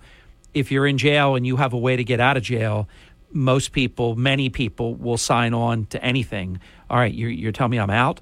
All right, and but but I'm, I'm on the Megan's list and and and, and all this. Uh, I, I, I hear you, John. I think a lot of people would take that deal, even even knowing that they're innocent. With John Zarych, I am. WPG Talk Radio 95.5. Hi, it's Mark Levin. Join me this evening at 6. Now back to Harry Hurley on WPG Talk Radio 95.5. Thank you, great one. We're presenting Smart Law with John Zarych. Counselor, time is yours. I think you were uh, doing a narrative on people that actually will confess to doing something that they didn't do. Yeah. Well, there are people, there are a lot of people who will confess, and that was in connection with the, uh, with the person who developed psychosis at age 18, 19, and uh, um, very common. And so th- these young shooters um, may be in that category that they were stable earlier or or more stable than they were on that day of the shooting, and then um, the psychosis builds up, the mental illness builds up to the point where they just completely lose control. But um, that's a societal problem, and that's that mental illness uh, isn't just organic, like in in the case of uh, psychosis or bipolar disorder, for example. It it can also be developed by you know behaviors within a family. So as you have families that break down, and we're we're in a, a pandemic of family breakdown right now, where um, you know a mother, father, and kids uh, in a stable environment, in a non-criminal environment, is is getting to be more and more of a rarity. So when you have when you have kids that are raised in confusion, in anger, in um, criminality, uh, which is very very an addiction, ex- especially because we have explosions of addiction to alcohol, drugs, pornography, food. Um, when you have kids that are raised that way, where their um, their goals and aspirations keep shifting all around them all the time, uh, it's very hard for the kids to get traction, you know, and it's very easy for the kids to develop extreme anger, extreme uh, sense of isolation, social problems. I mean, it's really tough to have an alcoholic father, right, Harry? Yeah. You know, you have a guy. You you know, you're you're a kid. You bring your buddies over, and the old man is. Uh, uh, drunk and raging, and you know, guess what? You know that's the last time you bring the kid, the buddies over, right?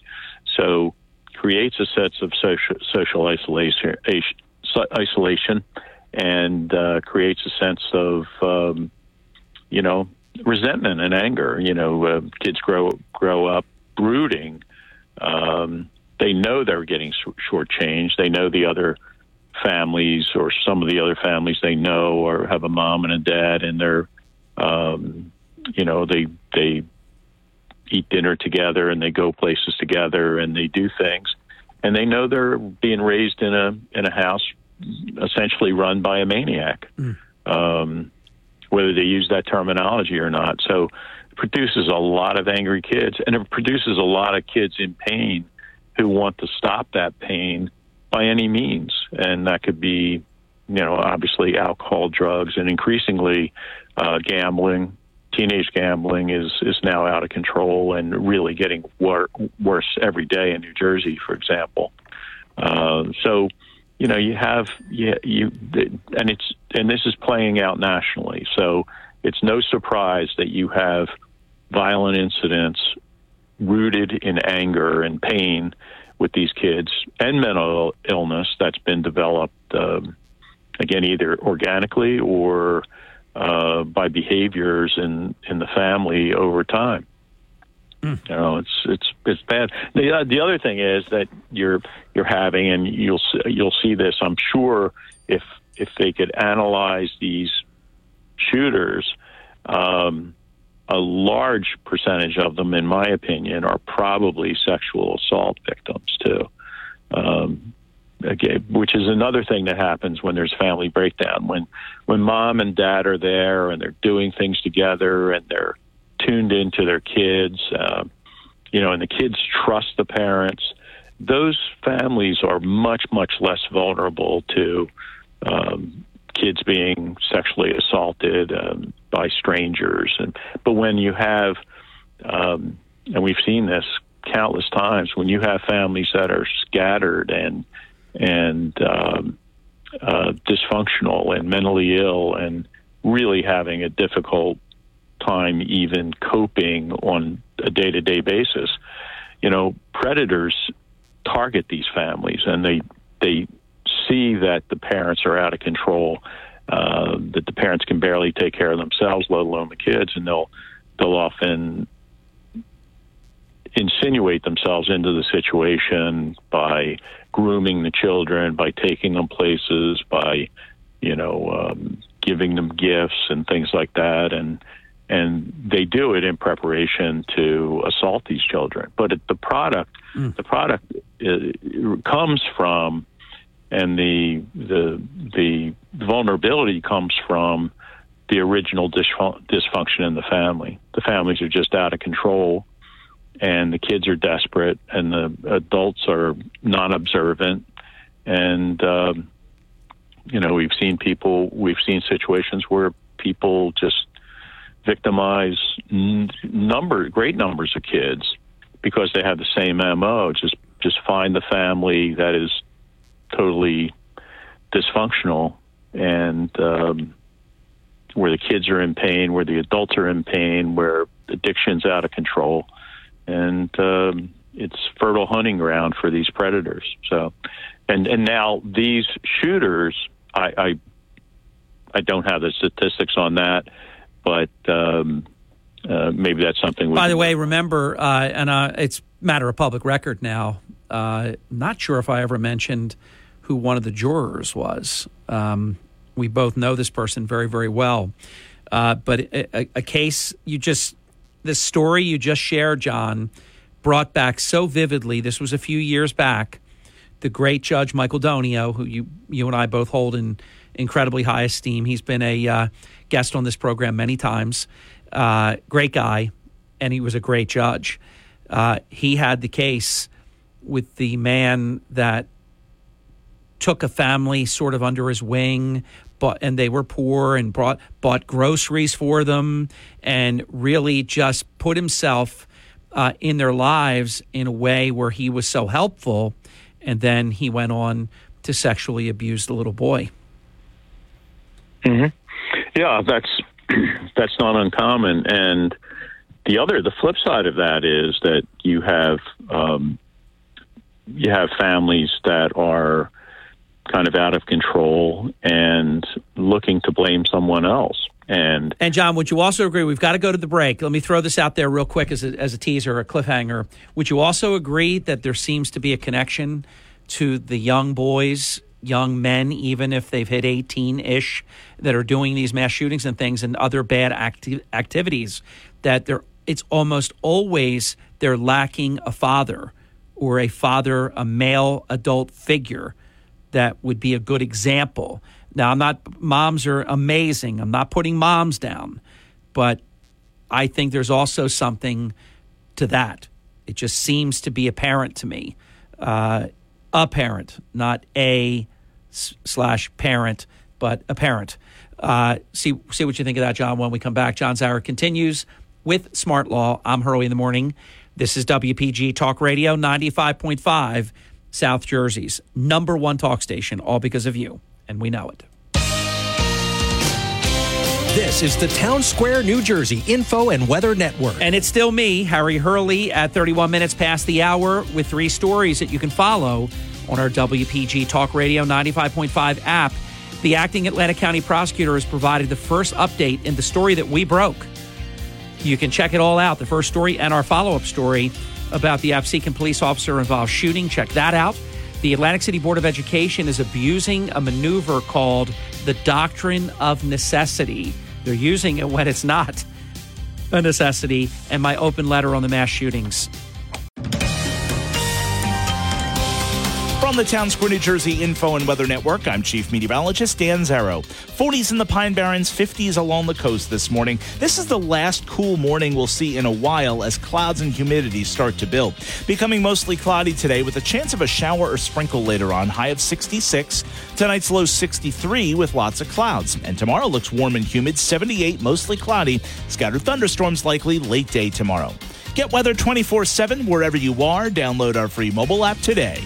Finding great Hurley in the morning. WPG Talk Radio 95.5 and on the WPG Talk Radio app. Markley, Van Camp, and Robbins this afternoon at 1. Now, Harry Hurley on WPG Talk Radio 95.5. We continue. It's 37 minutes past the hour. Smart Law with John Zarych continues, counselor. Yeah, the question of the of the hour, Harry, is um, why these young shooters, why these mass um, killings, why are they escalating? Why were there a dozen in in one set of years and then hundreds in in another set of years? And why is it getting worse? Why are they getting younger? Yeah. You know, and the question, you know, I, I I think it's it's a general it's a general breakdown in society. Did, did you, um, did I, I don't need to persuade you. You know what you know. But my comment about in many of these cases, I would dare to say in almost all of them, but I can't prove that. But in many of them, including the last two, both um, Uvalde, Texas, and then the Buffalo shooting that took place 11 days ago, both of them 18 years old without a male f- figure in their life. I think that's a big part of it, John. Yeah, you know, it's it's anecdotal, but looking back, Harry, um, at these shootings over a long period of time, there are lots and lots of cases where the mother is being interviewed, the mother of the kid is being interviewed that you know she uh, bought him a gun and allowed him to shoot, or she um, you know, did the best she could, or he, how, she was seeking help from the police and didn't get it, whatever. Yeah. But there, it's always a mother. Yes. You know, you remember. I, I don't remember in any of these shootings going back decades, actually, where the news or anyone else is talking to a father. And that's why I'm saying it's an observation I've made for a long time. I don't think it's a coincidence. I think there's absolutely something to that. This particular mother of the shooter who's now dead uh, in Uvalde, Texas, she she's been questioned. It's, come out. She's just shocked. She can't believe that her son was capable of doing this kind of thing. And I think in in some cases, uh, and you come across a lot of people that you've represented. You have both family members that aren't surprised when someone goes, you know, to this level, and then you have times where they're absolutely shocked and they just didn't know that it was happening. Sure. I mean, it can be, it can happen anyway. Yeah. But um, the key, the key for us, and I think, I, I think for society, for our community, is that um, anything we can do to promote promote family stability, uh, to promote mental health, to get people help, and I and I think to support um, religious training.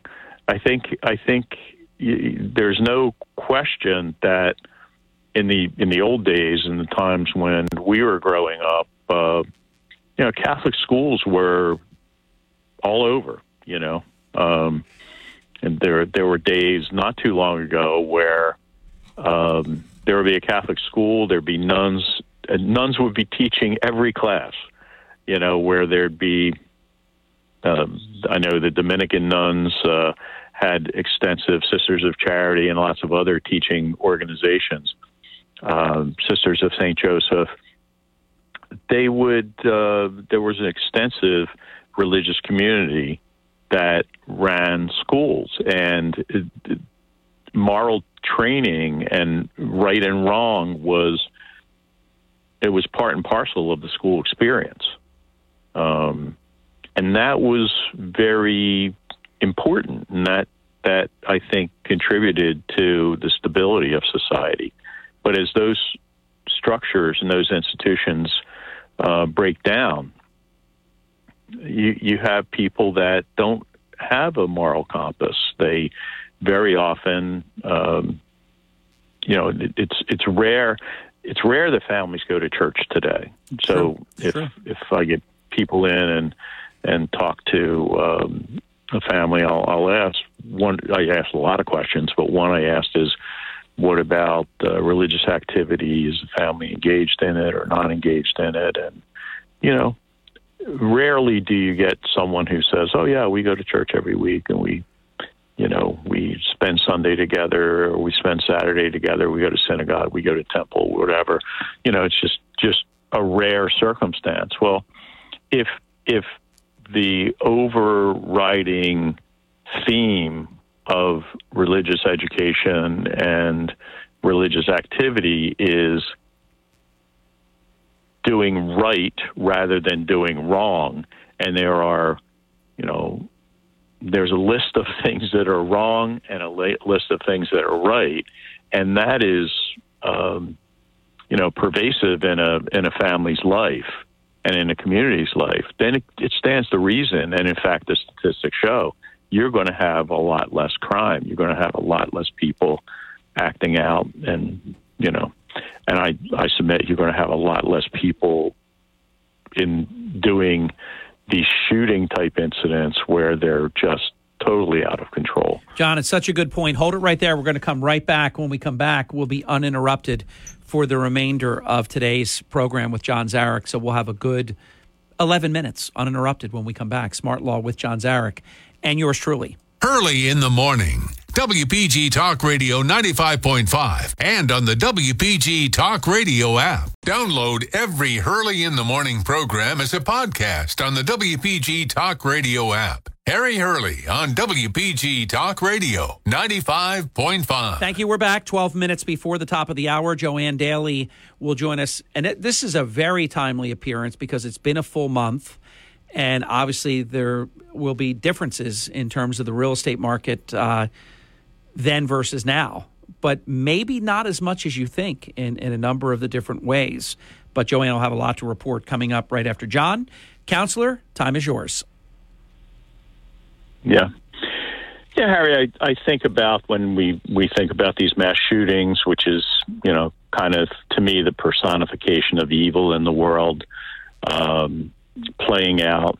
Um, you know, I, I, it's really helpful, I think, for society uh, to look at look at life as a battle of good against evil, and I don't, you know, it can be in a religious sense. I mean, the, the typical um, Judeo-Christian and and Muslim sense would be, you know, there's a devil.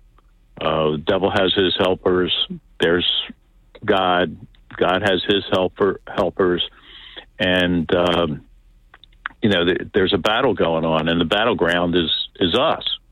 You know, the battleground is each individual and each kid, and uh, you know, the the really people that are really committed to this viewpoint, they they consider every day um, um, war.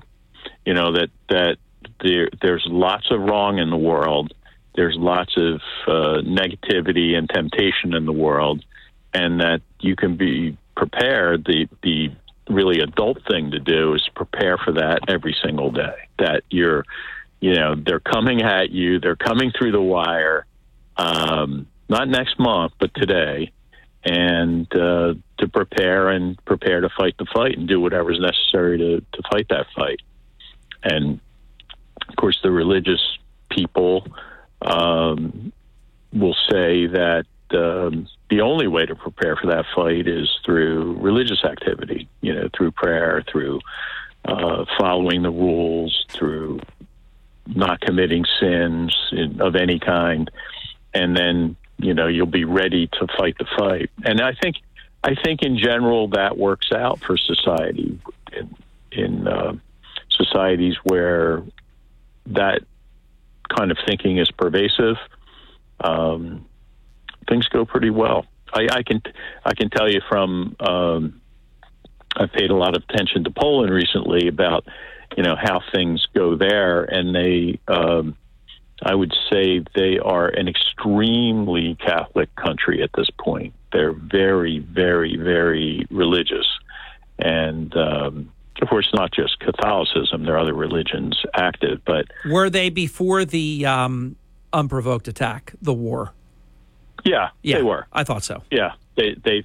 they but they almost like a double down though, because really faithful when you live through what's going on now, right?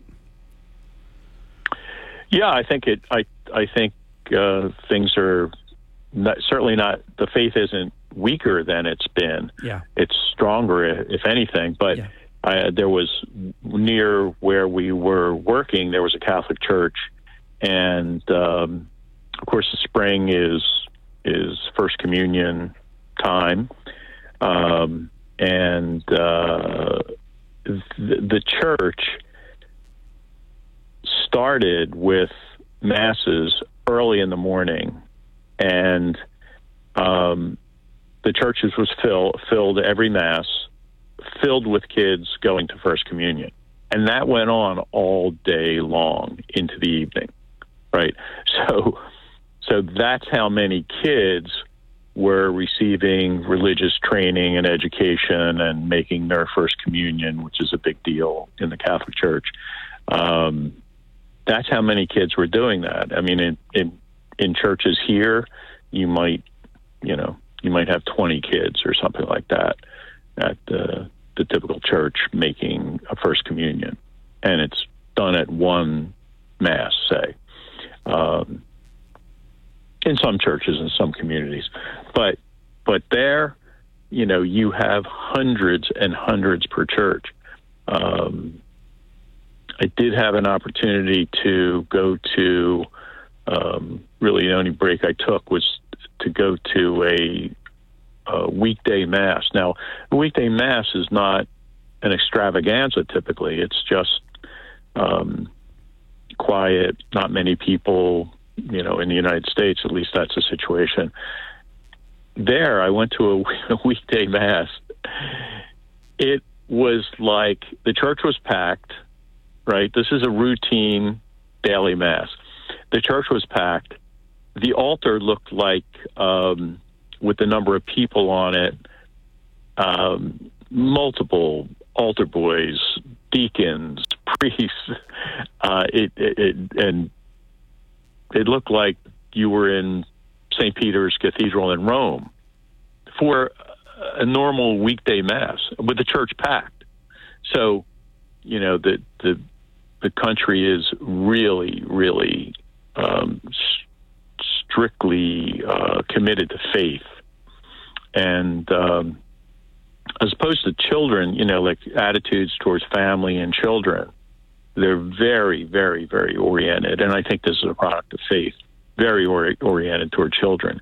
In fact, very common now for families in Poland to have five, six, seven, eight, nine, ten kids, and um, wow. to yeah, yeah, and the government actually um, pays people, um, and, and it's not to encourage people to have kids, but to support their, you know, support families. They they pay for each child every month. You know, um, a certain amount of money to help the families make it, to help the families get by, which I think is a really a beautiful thing. I mean, whether you know, this is whether the family is um,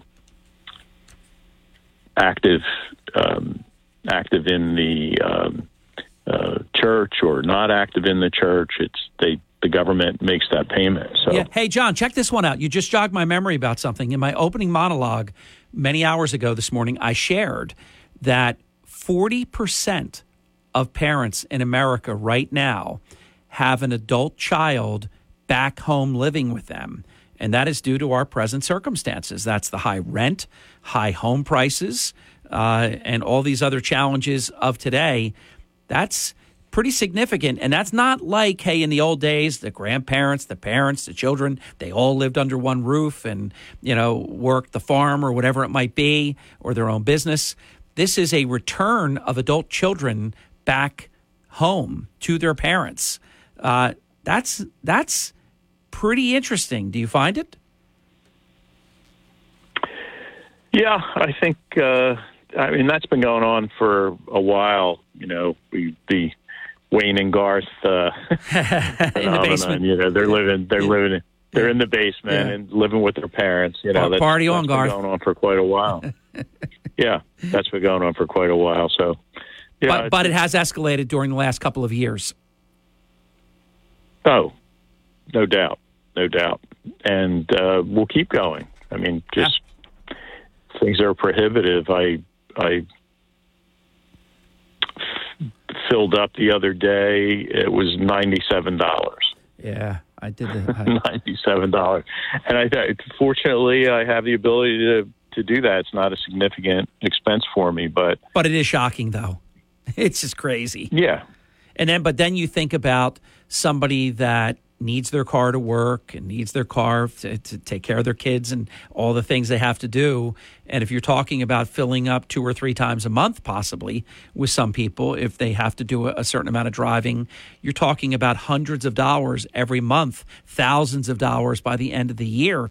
It's it's getting really tough. John, two minutes left in your program. Time is yours.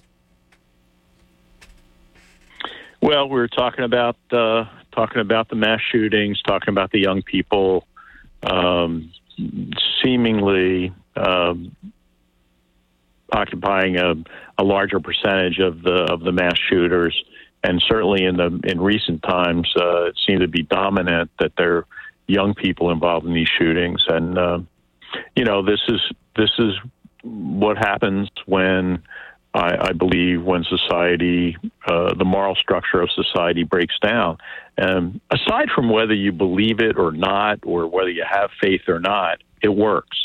You know, it it works to have uh, people going to church, going to synagogue, going to mosque, going to temples. Get, you know, whatever your faith is, but to encourage that kind of activity works. Uh, and unfortunately, so much of our of what we see in society is a war on religion, a war on faith, um, a war on you know the the concepts that go along with religion and faith, and you know it, it's it's harmful. It's it's it's taking us down a bad bad road, and we're there. You know, like we're we're well down that road, and we're we're yielding.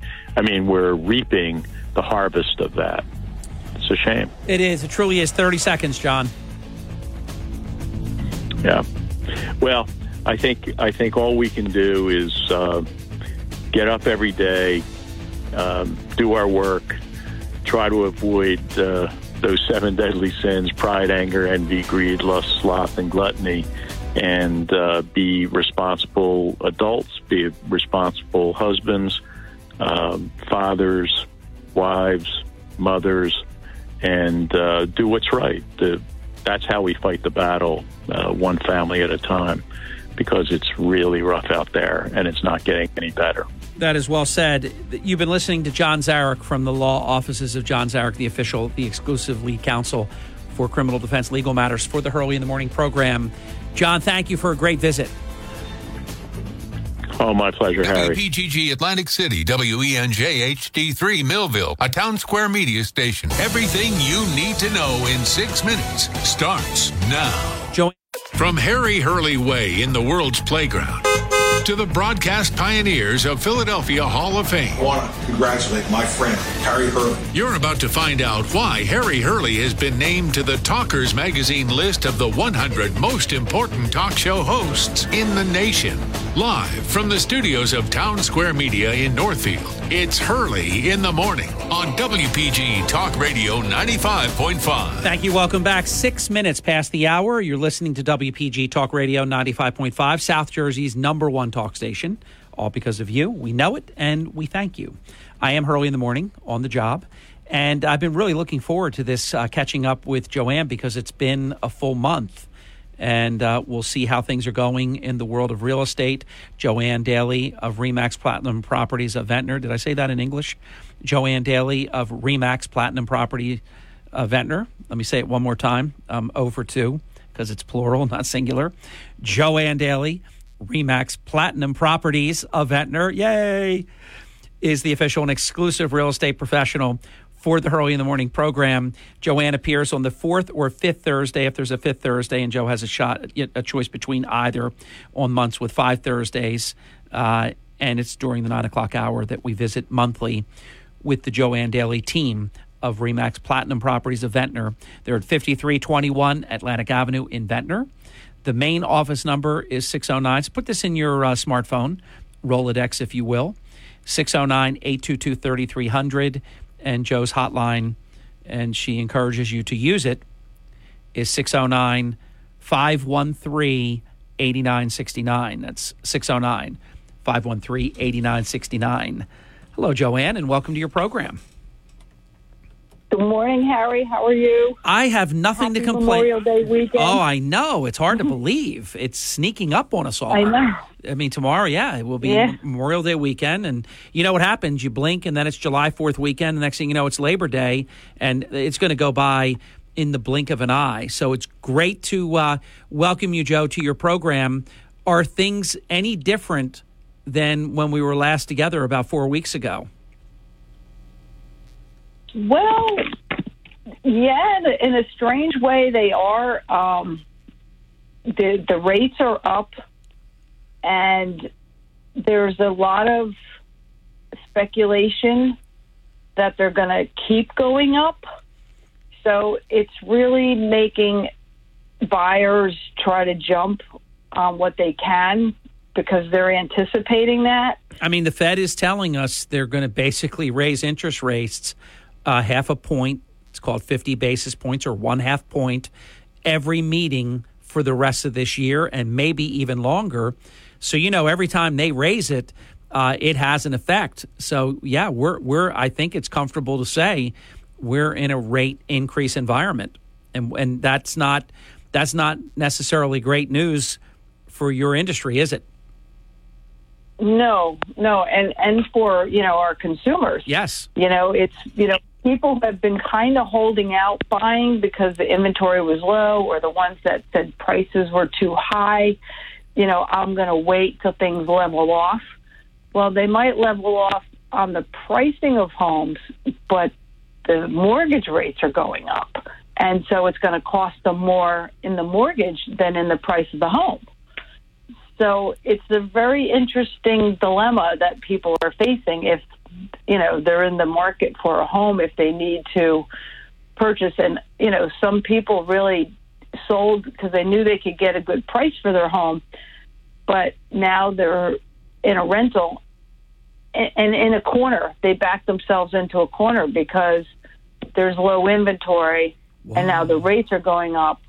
The prices are leveling off on a home maybe. So they're not continuing to climb. I think the home prices are sort of leveling off a little bit but now the rates are high Let me share something, Joe. See what you say to this. And I understand that Zillow.com is not, you know, Master Yoda, the oracle of, you know, the universe, but at least it's, you know, they give you a zestimate and, you know, it's it's it's at least it's some kind of objective sort of um, representation. I do this twice a month. I do it when Jim Malamud is on because obviously we're talking about mortgages.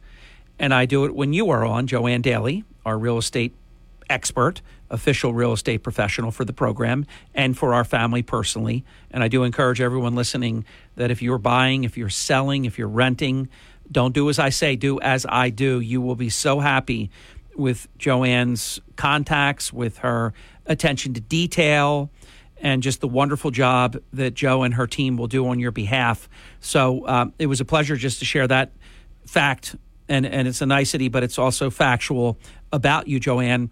When Jim was here, the Ponderosa, you know, it's always last 30 days change.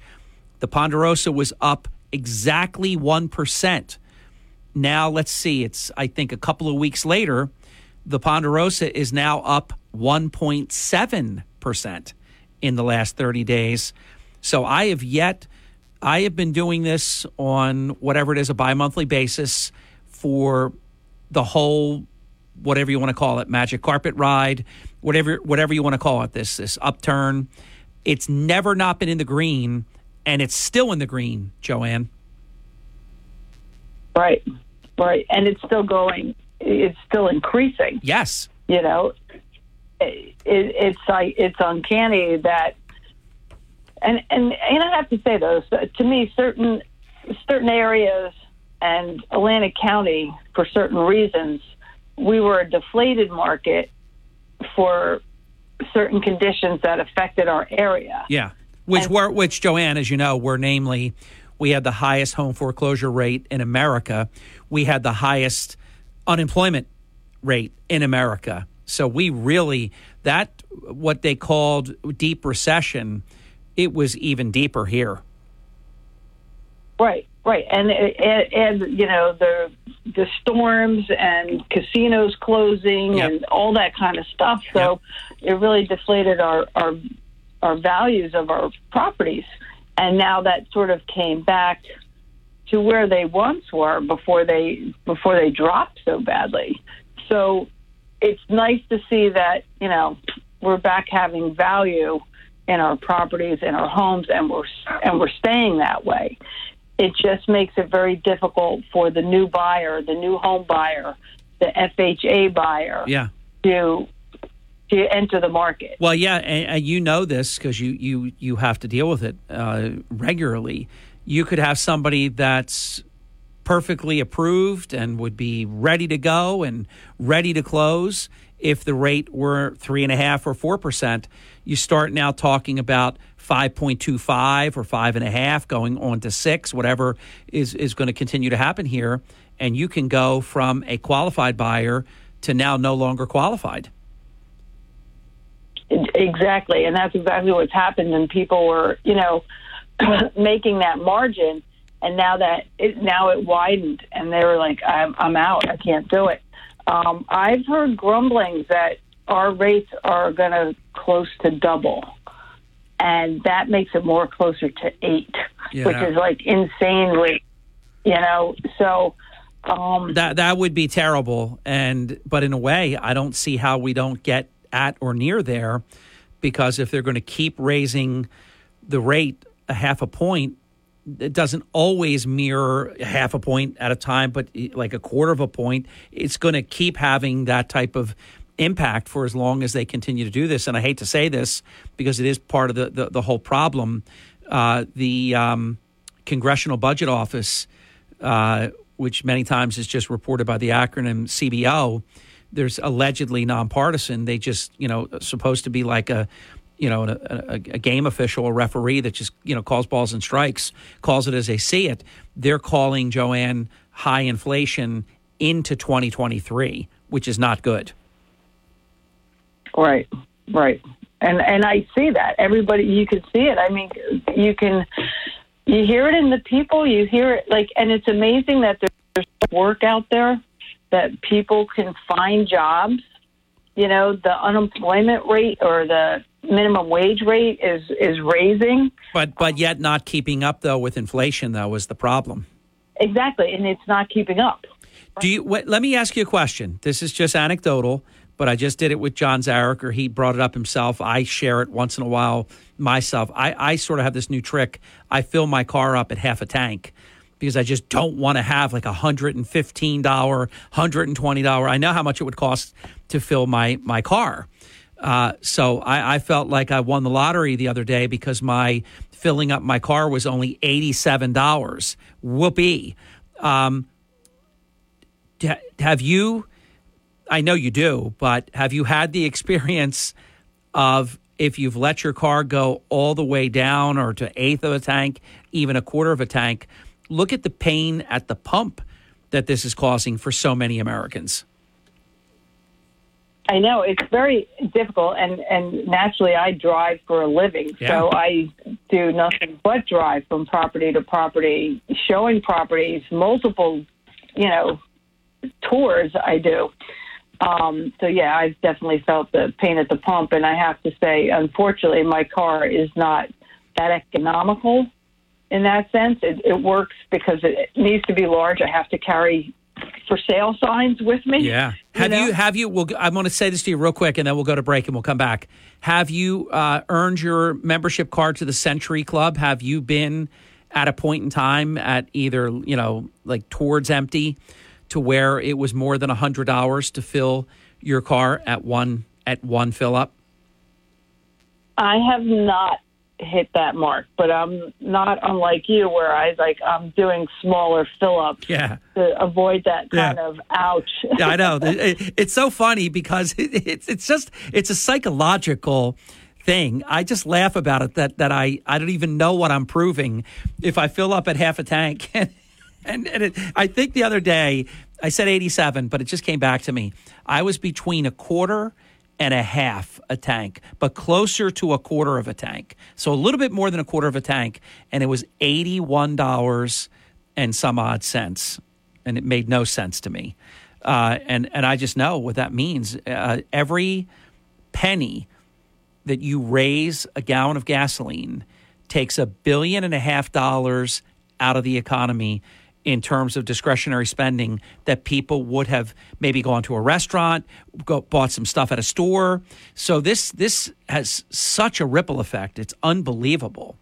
Joanne, when we come back, if you wouldn't mind, I'd like to put out onto the um, Joanne Daly program for you to talk about with the rates going up and the impact that that will have on certain buyers. Have you processed yet what this could or will mean for supply and demand? And does this now create an even more uh, challenging situation on the rental side? Because if you can't buy, because you can't get approved for the mortgage that you used to be able to get approved for because the, the rate is now a percent or two higher, uh, is the rental market going to adversely be affected, or how do you see that going? A lot that we can unpack when we come back with Joanne Daly of Remax Platinum Properties of Ventnor, the official an exclusive real estate professional for the Hurley in the Morning program. Their beautiful office is in Ventnor. It's just so well appointed, so clean, so well maintained. 5321 Atlantic Avenue looks great. Uh, in Ventnor, 609 822 3300, the main number. If you want to talk to Joe's team, if you want to use Joe's hotline, she encourages it. 609 513 8969. 609 513 8969. We continue our real estate discussion with Joanne Daly right after this on Hurley in the Morning. WPG Talk Radio, 95.5 South Jersey's number one talk station, all because of you. And we thank you for it. Life is hectic here in South Jersey, but one thing you don't have to worry about is missing the information you need while you're running around doing a zillion things. That's why WPG Talk Radio 95.5 brings you everything you need to know in six minutes at the top of every hour. National headlines from Fox News Radio, South Jersey News, and your local AccuWeather forecast all in six minutes. WPG Talk Radio 95.5 radio. WPG Talk Radio 95.5. For complete contest rules, visit WPGTalkRadio.com. Thank you for waking up early in the morning. We're at 25 minutes past the hour. Hope your morning is off to a great beginning. And thanks for spending this portion of your day here with us on WPG Talk Radio 95.5. Joanne Daly is here. We visit monthly. Um, Joanne never disappoints. She's just outstanding at what she does product knowledge like you just can't even imagine until you work with Joe. And I do encourage you, if you're buying, selling, renting, uh, give Joe a call, either at the main number if you want to talk to her team, 609 822 3300, or Joanne directly at 609 513 8969. Joanne, I mentioned right before the break, cliffhanger, uh, about the whole reality of the interest rates and, and perhaps some people that can't get a mortgage uh, that you talked about just because of you know the changing circumstances and so on. And what does that mean for supply supply and demand the the rental market? Have you figured out yet what all this means? Yeah it means it means more of the same. Um, seriously the the rates going up the price is kind of leveling off. They're still increasing somewhat, and the lack of the lack of inventory, it's it makes it very difficult. The you know prices then sort of are leveling off a little bit. The rates are going up, and there's still very little inventory because people who do want to sell and take advantage of it have no place to go, and the rental market can't support them because the rental market is still low on inventory. Um, I have clients looking every day for a property, a yearly rental, and it's not out there. And the prices are up almost to the point where they should be paying a mortgage for that price. And that's that's unsettling, you know, because they'd rather be buying a home if they're going to be paying that kind of rent money. So it's really it's a really sticky situation. Um, the inventory is down; it's low. I, I I can't I can't direct people to one way or the other buying or renting because it's almost like whatever they could get first. Wow. You know, to try. I'll bet, you, I'll bet you in your, well, I won't bet you, but I'll ask you. In your whole career, have you ever made that statement before? No. It's pretty. So what this means, it's unique. It, it, it, it didn't sound to me catastrophic, but it sounded very unique what you said that that things are what they are right now, uh, regardless of the, the raising rate environment. Supply and demand has just never been t- tighter, has it? Right, and it and that's sort of dictating a lot of decisions that people are forced to make. That that you know they don't really.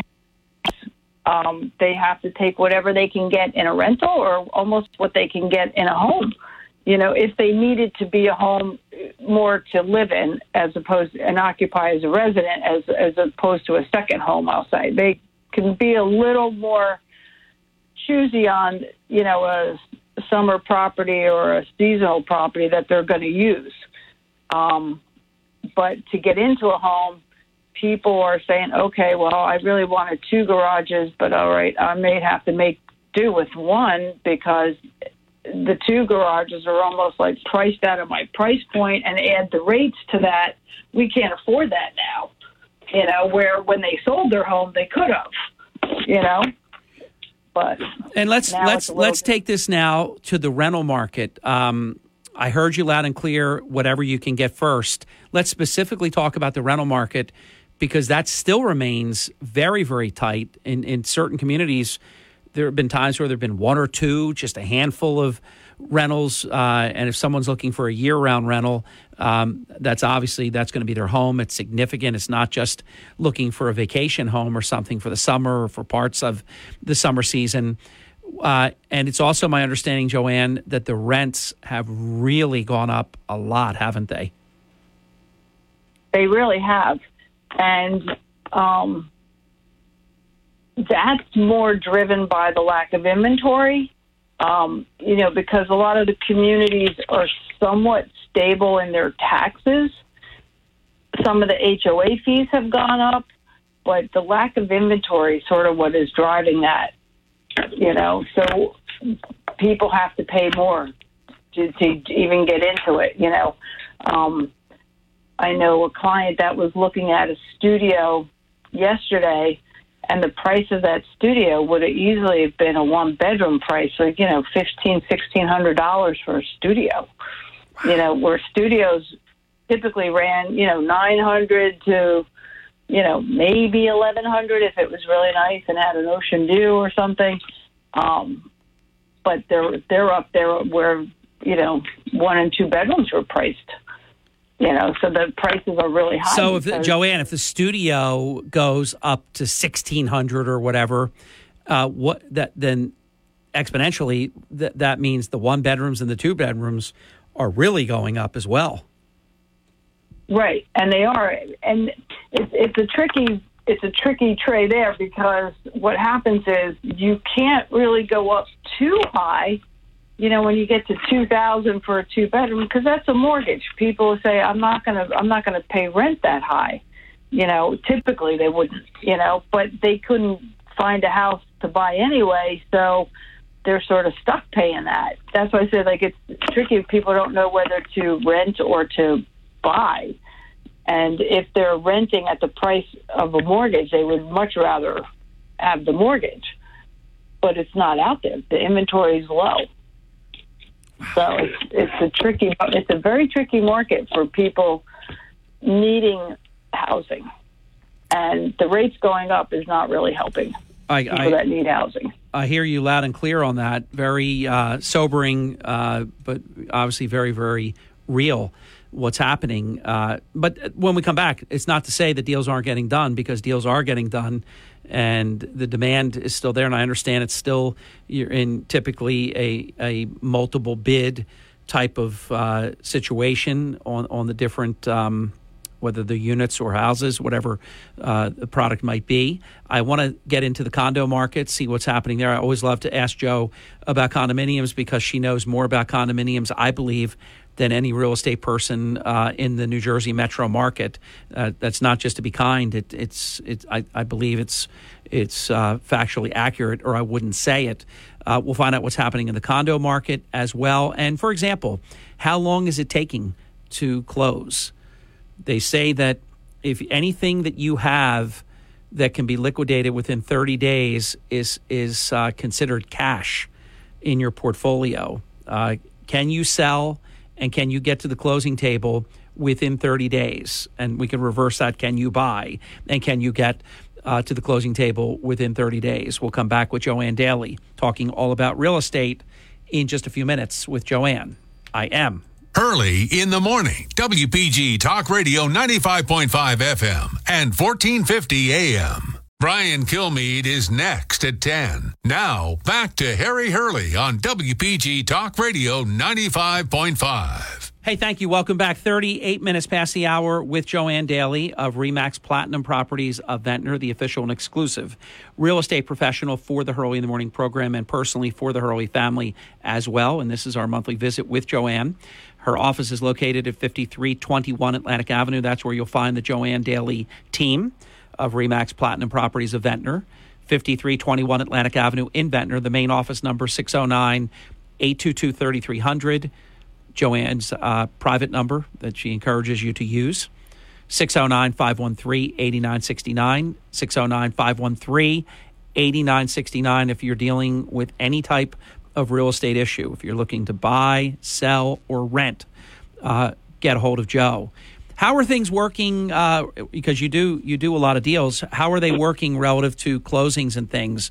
Are things happening? I use the uh, figure 30 days the same as cash in terms of someone's financial portfolio. Anyone out there that has something that you can turn into cash in 30 days or less counts as a cash asset.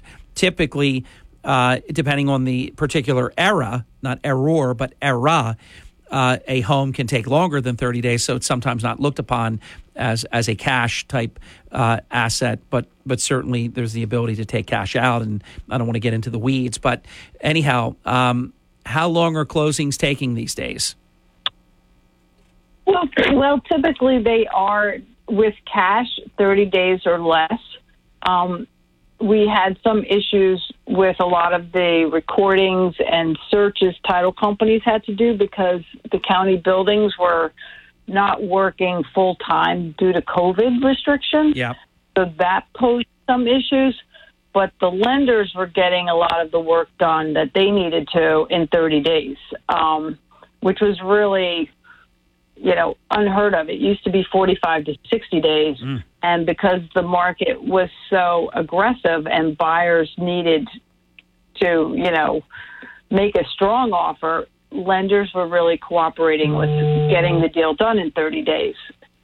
You know, the other part of that was the title companies and their searches took a little longer because government offices weren't working like the lenders and the realtors and everybody else to get the deal done. Yes. You know, they were, you know, they were on back st- short staff, shortened hours, and that posed the problem. But typically, you know, now we could kind of say 30 to 45 days, allowing for some lender and appraisal issues because their schedules are full, the appraisers are full. Um, that and some of the searches that are required. Um, but 30 to 45 days is pretty normal now, um, and that's pretty good. We are having issues with appraisers still. Wow. Um, with, between their schedules and with their appraising, um, because some of these prices haven't caught up, depending on the appraiser. They're being pretty gun shy on this, you know, bullish market, and things aren't appraising. So people have had to either come to the table with more money than they expected, but still getting it done. You know, I'm, so- I'm, I'm all- amazed to hear that. You wouldn't you have thought by now that that all would have leveled out, that the homes went up and they're worth what they're worth, and that, that, that wouldn't you would think it would have just all shaken out by now. I know. I know. I agree.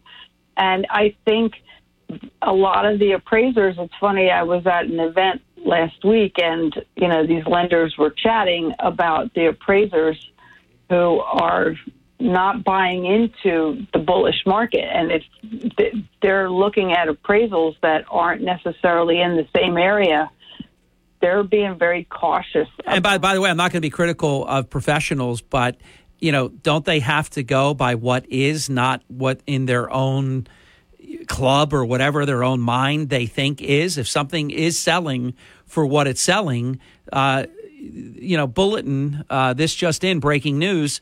Uh, it's worth that much now. Isn't that how it used to go? Right. And it used to go that when you have, you know, and I'll say five buyers um, offering over asking price, that's what the market will bear. Yeah. You know? So, but they have to go, you know, they plug their numbers into the computers and when they use the comparable um, properties, if there's nothing in that immediate area, they go out further. And those don't often comp out like what we would say because it's a different neighborhood, it's a different home, it's a different area. It's not a true comp, but they have nothing else to rely on.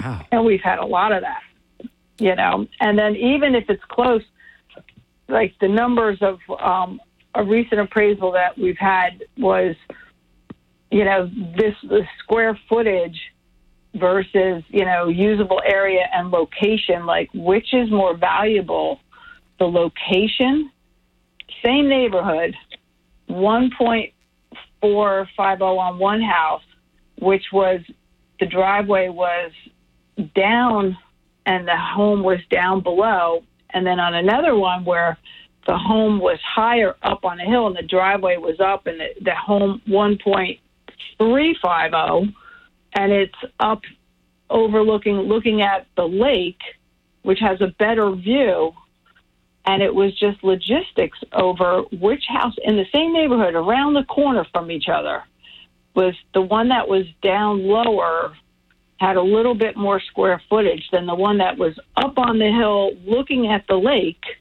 and that comped in at like a hundred thousand dollars lower from the appraisal because of the square footage was slightly different but this one had a better view and a better location up on this hill like it was beautiful and the other one like you drove down to it you didn't even see it So in your in your uh, uh, you as a professional, some of this is maddening, isn't it?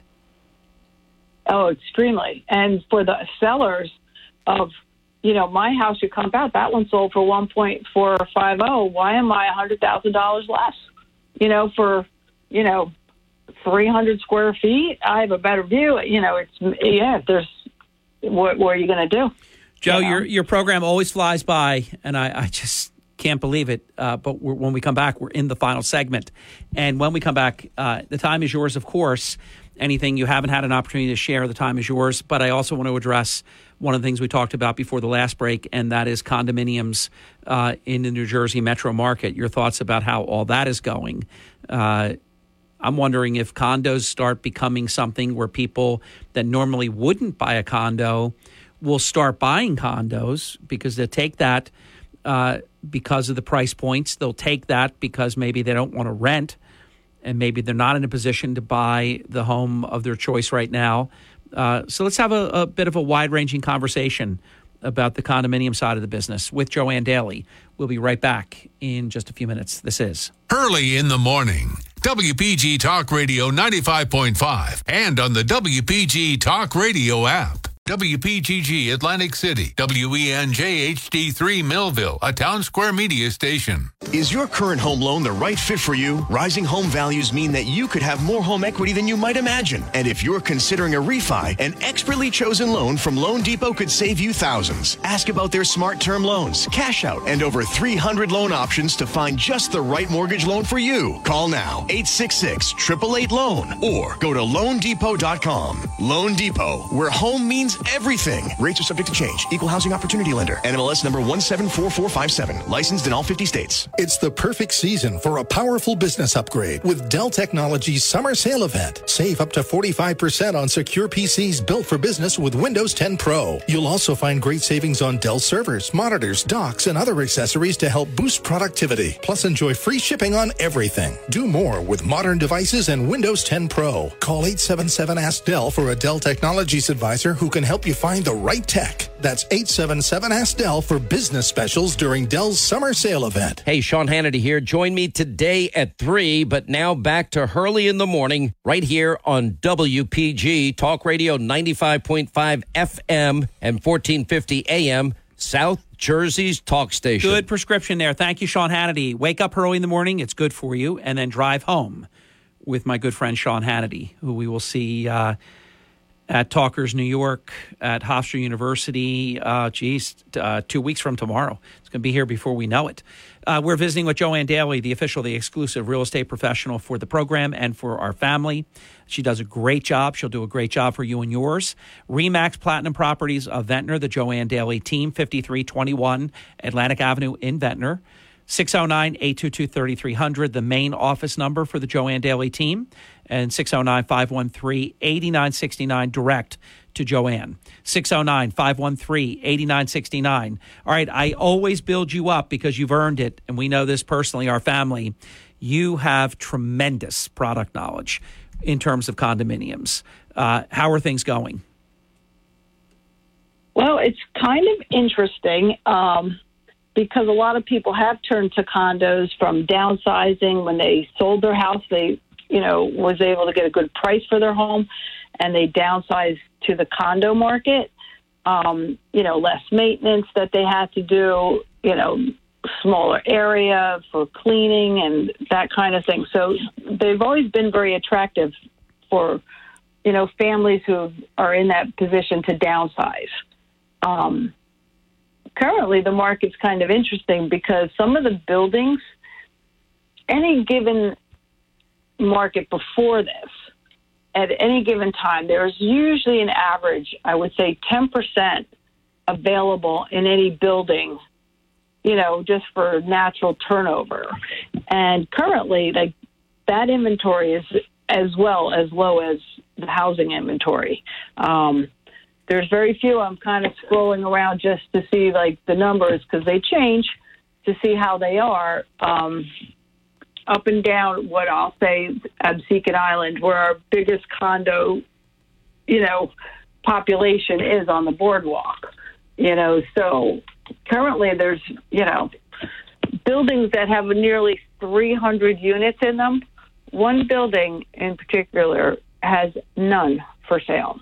Wow. And usually there, there would be maybe an average anywhere between 15 or 20 on just a regular turnover. So how does that how does that bode for my um, lay person's just thing that I tossed out? Are condos becoming this might not be perfect, but uh, articulation, but are they becoming a more of a go-to because of the the present inventory in terms of the traditional single family type home? Uh, is that is that something that you're seeing? No, not really, because that's two different two different species, if you will. You but know? what I'm saying is, though, what if you can't get one? Do you settle for the other? Yeah, no, not really, because it doesn't it doesn't suit their needs. Okay. You know, typically the condo owner, you know, needs a garage, needs Yeah. to have a backyard, uh, doesn't want to, you know, walk down a hallway and smell somebody else's dinner. They have kids or a dog, you know. So really two different type buyers. Um, some people may jump into them if they can't if you know they can't get what they want temporarily, but they're not even out there for that, you know. But you know, people people with homes really like they're funny about their cars. They have to have a garage. You know, some condos have garages, some don't. Most don't offer. You know, they're not pet friendly. Um, they need more space than what they couldn't downsize into a house, a storage unit, and a condo. So they're kind of very different, but it's it's amazing the the lack of availability. One one condo in Margate has one unit available. You know, where there used to be a half a dozen. What do you attribute? what do you attribute the lack of inventory? Just an overall, just state of the market. What can you say about that? Yeah, I would say it's a bit of the market, obviously, because people are wanting to be down the shore and they use the condos for second homes. So they're happy for that. People did buy them in the past for investment properties that they'll use it and rent it, but the prices have gone up so high that that's not really attractive to an investor buyer because the HOA fees are high, the taxes are high, everything's high. They they don't really bring any money to an investor. That you know the prices are too high now. The numbers don't work for investing. So it's typically people that are you know want to have the place at the shore and want to be there. And it, it sort of leads me into one of the buildings that I do have a unit coming up in, which I was going to sneak preview that Good. because it's a beautiful unit. It's a one bedroom unit and it's in a building where none are available. And just to give you a time check, you've got plenty of time. You've got about seven minutes, so plenty of time. Okay. So, in, interestingly enough, that's what leads to a few units that would be coming available that, you know, the competition is less. So, the one we have coming up is a one bedroom.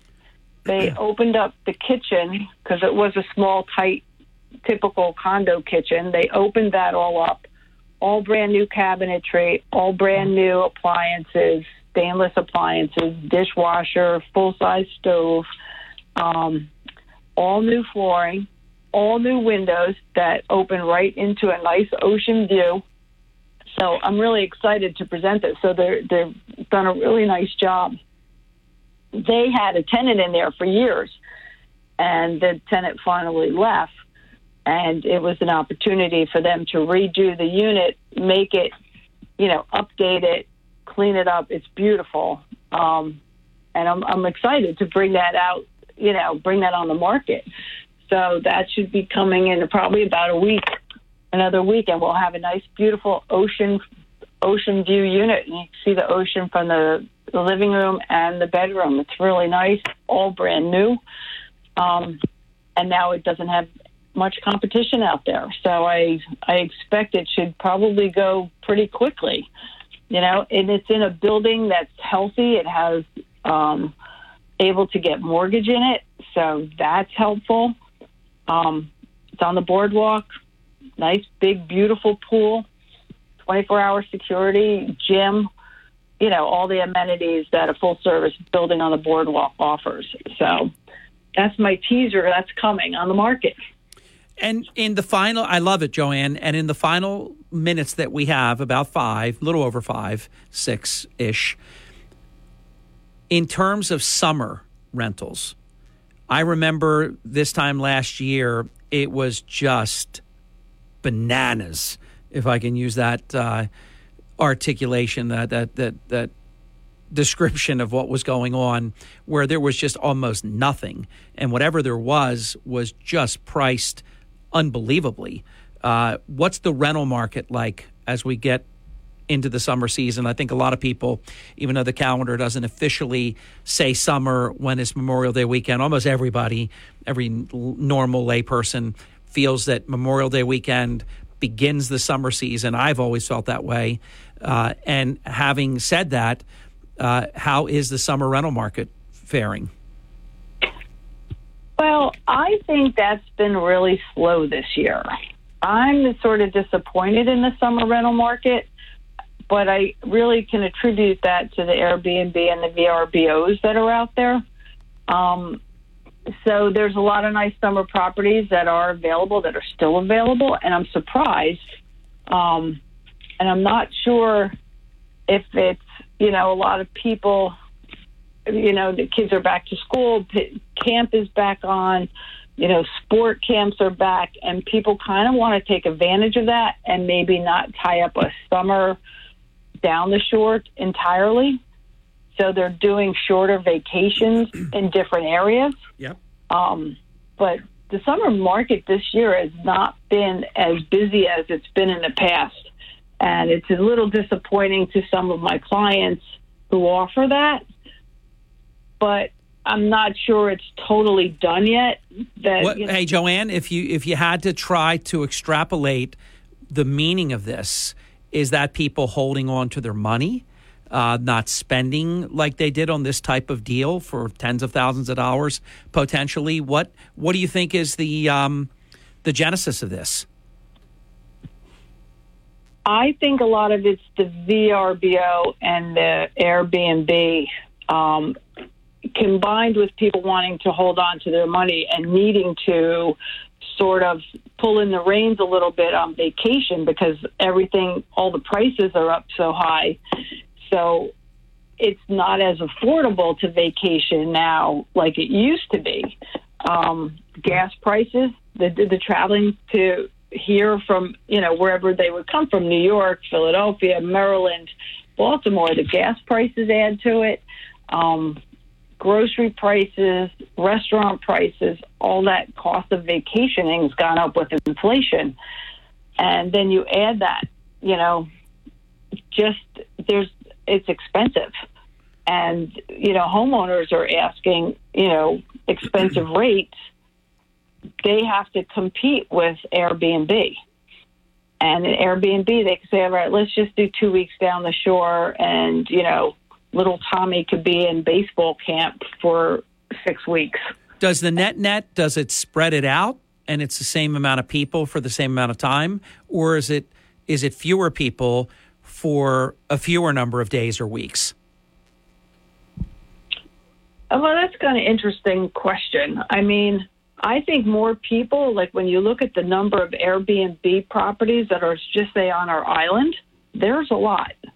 So I think there's more people, less amount of time doing the Airbnb and the VRBO rentals than the ones that used to come for the month of July or the month of August.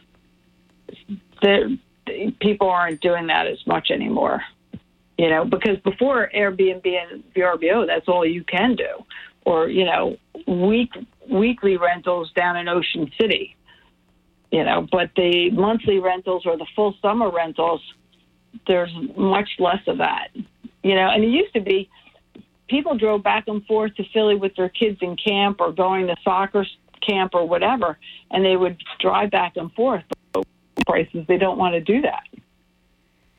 So I have one client that's coming down and you know, he does do a full summer, but he's actually shortening up because they kind of go back to school earlier. They have sports stuff that they, to do earlier, so they're not even going to be here Labor Day because of the school systems. What, what's happening with you know the kids going back to school a little bit earlier and getting ready in their uh, sport camps ahead of time.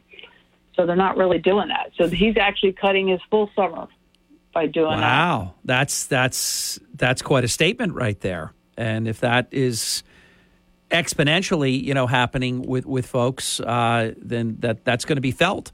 What's your um, prognosis? What is your opinion of summer 2022 real estate rental uh, sales, everything in one sort of package? What do you what do you see happening in the summer? Usually, spring into right around now. That's usually a very busy time for buying and selling. Correct? Yeah, and it's interesting. Because, And by the way, final 30 seconds, Joanne. Sorry for that. okay, I've, I've seen some prices starting to come down because we're starting the season, but the inventory is still low. So you know, uh, a property I put up a month ago is under contract, had three offers, boom, done. You know, stuff is moving as quickly as it is getting put on the market. So it's still, I, I'm expecting a really good summer. Um, it's going to be busy. People are going to be looking down here as always. So it's not a bad time to put it up. But, um, you know, it's, it's, you got to watch the rate because you have to price it so that it's still affordable with somebody paying a higher rate. Then, you know, you can't get this crazy Yeah. kind of money Joanne, to be continued. We're out of show. Have a great day.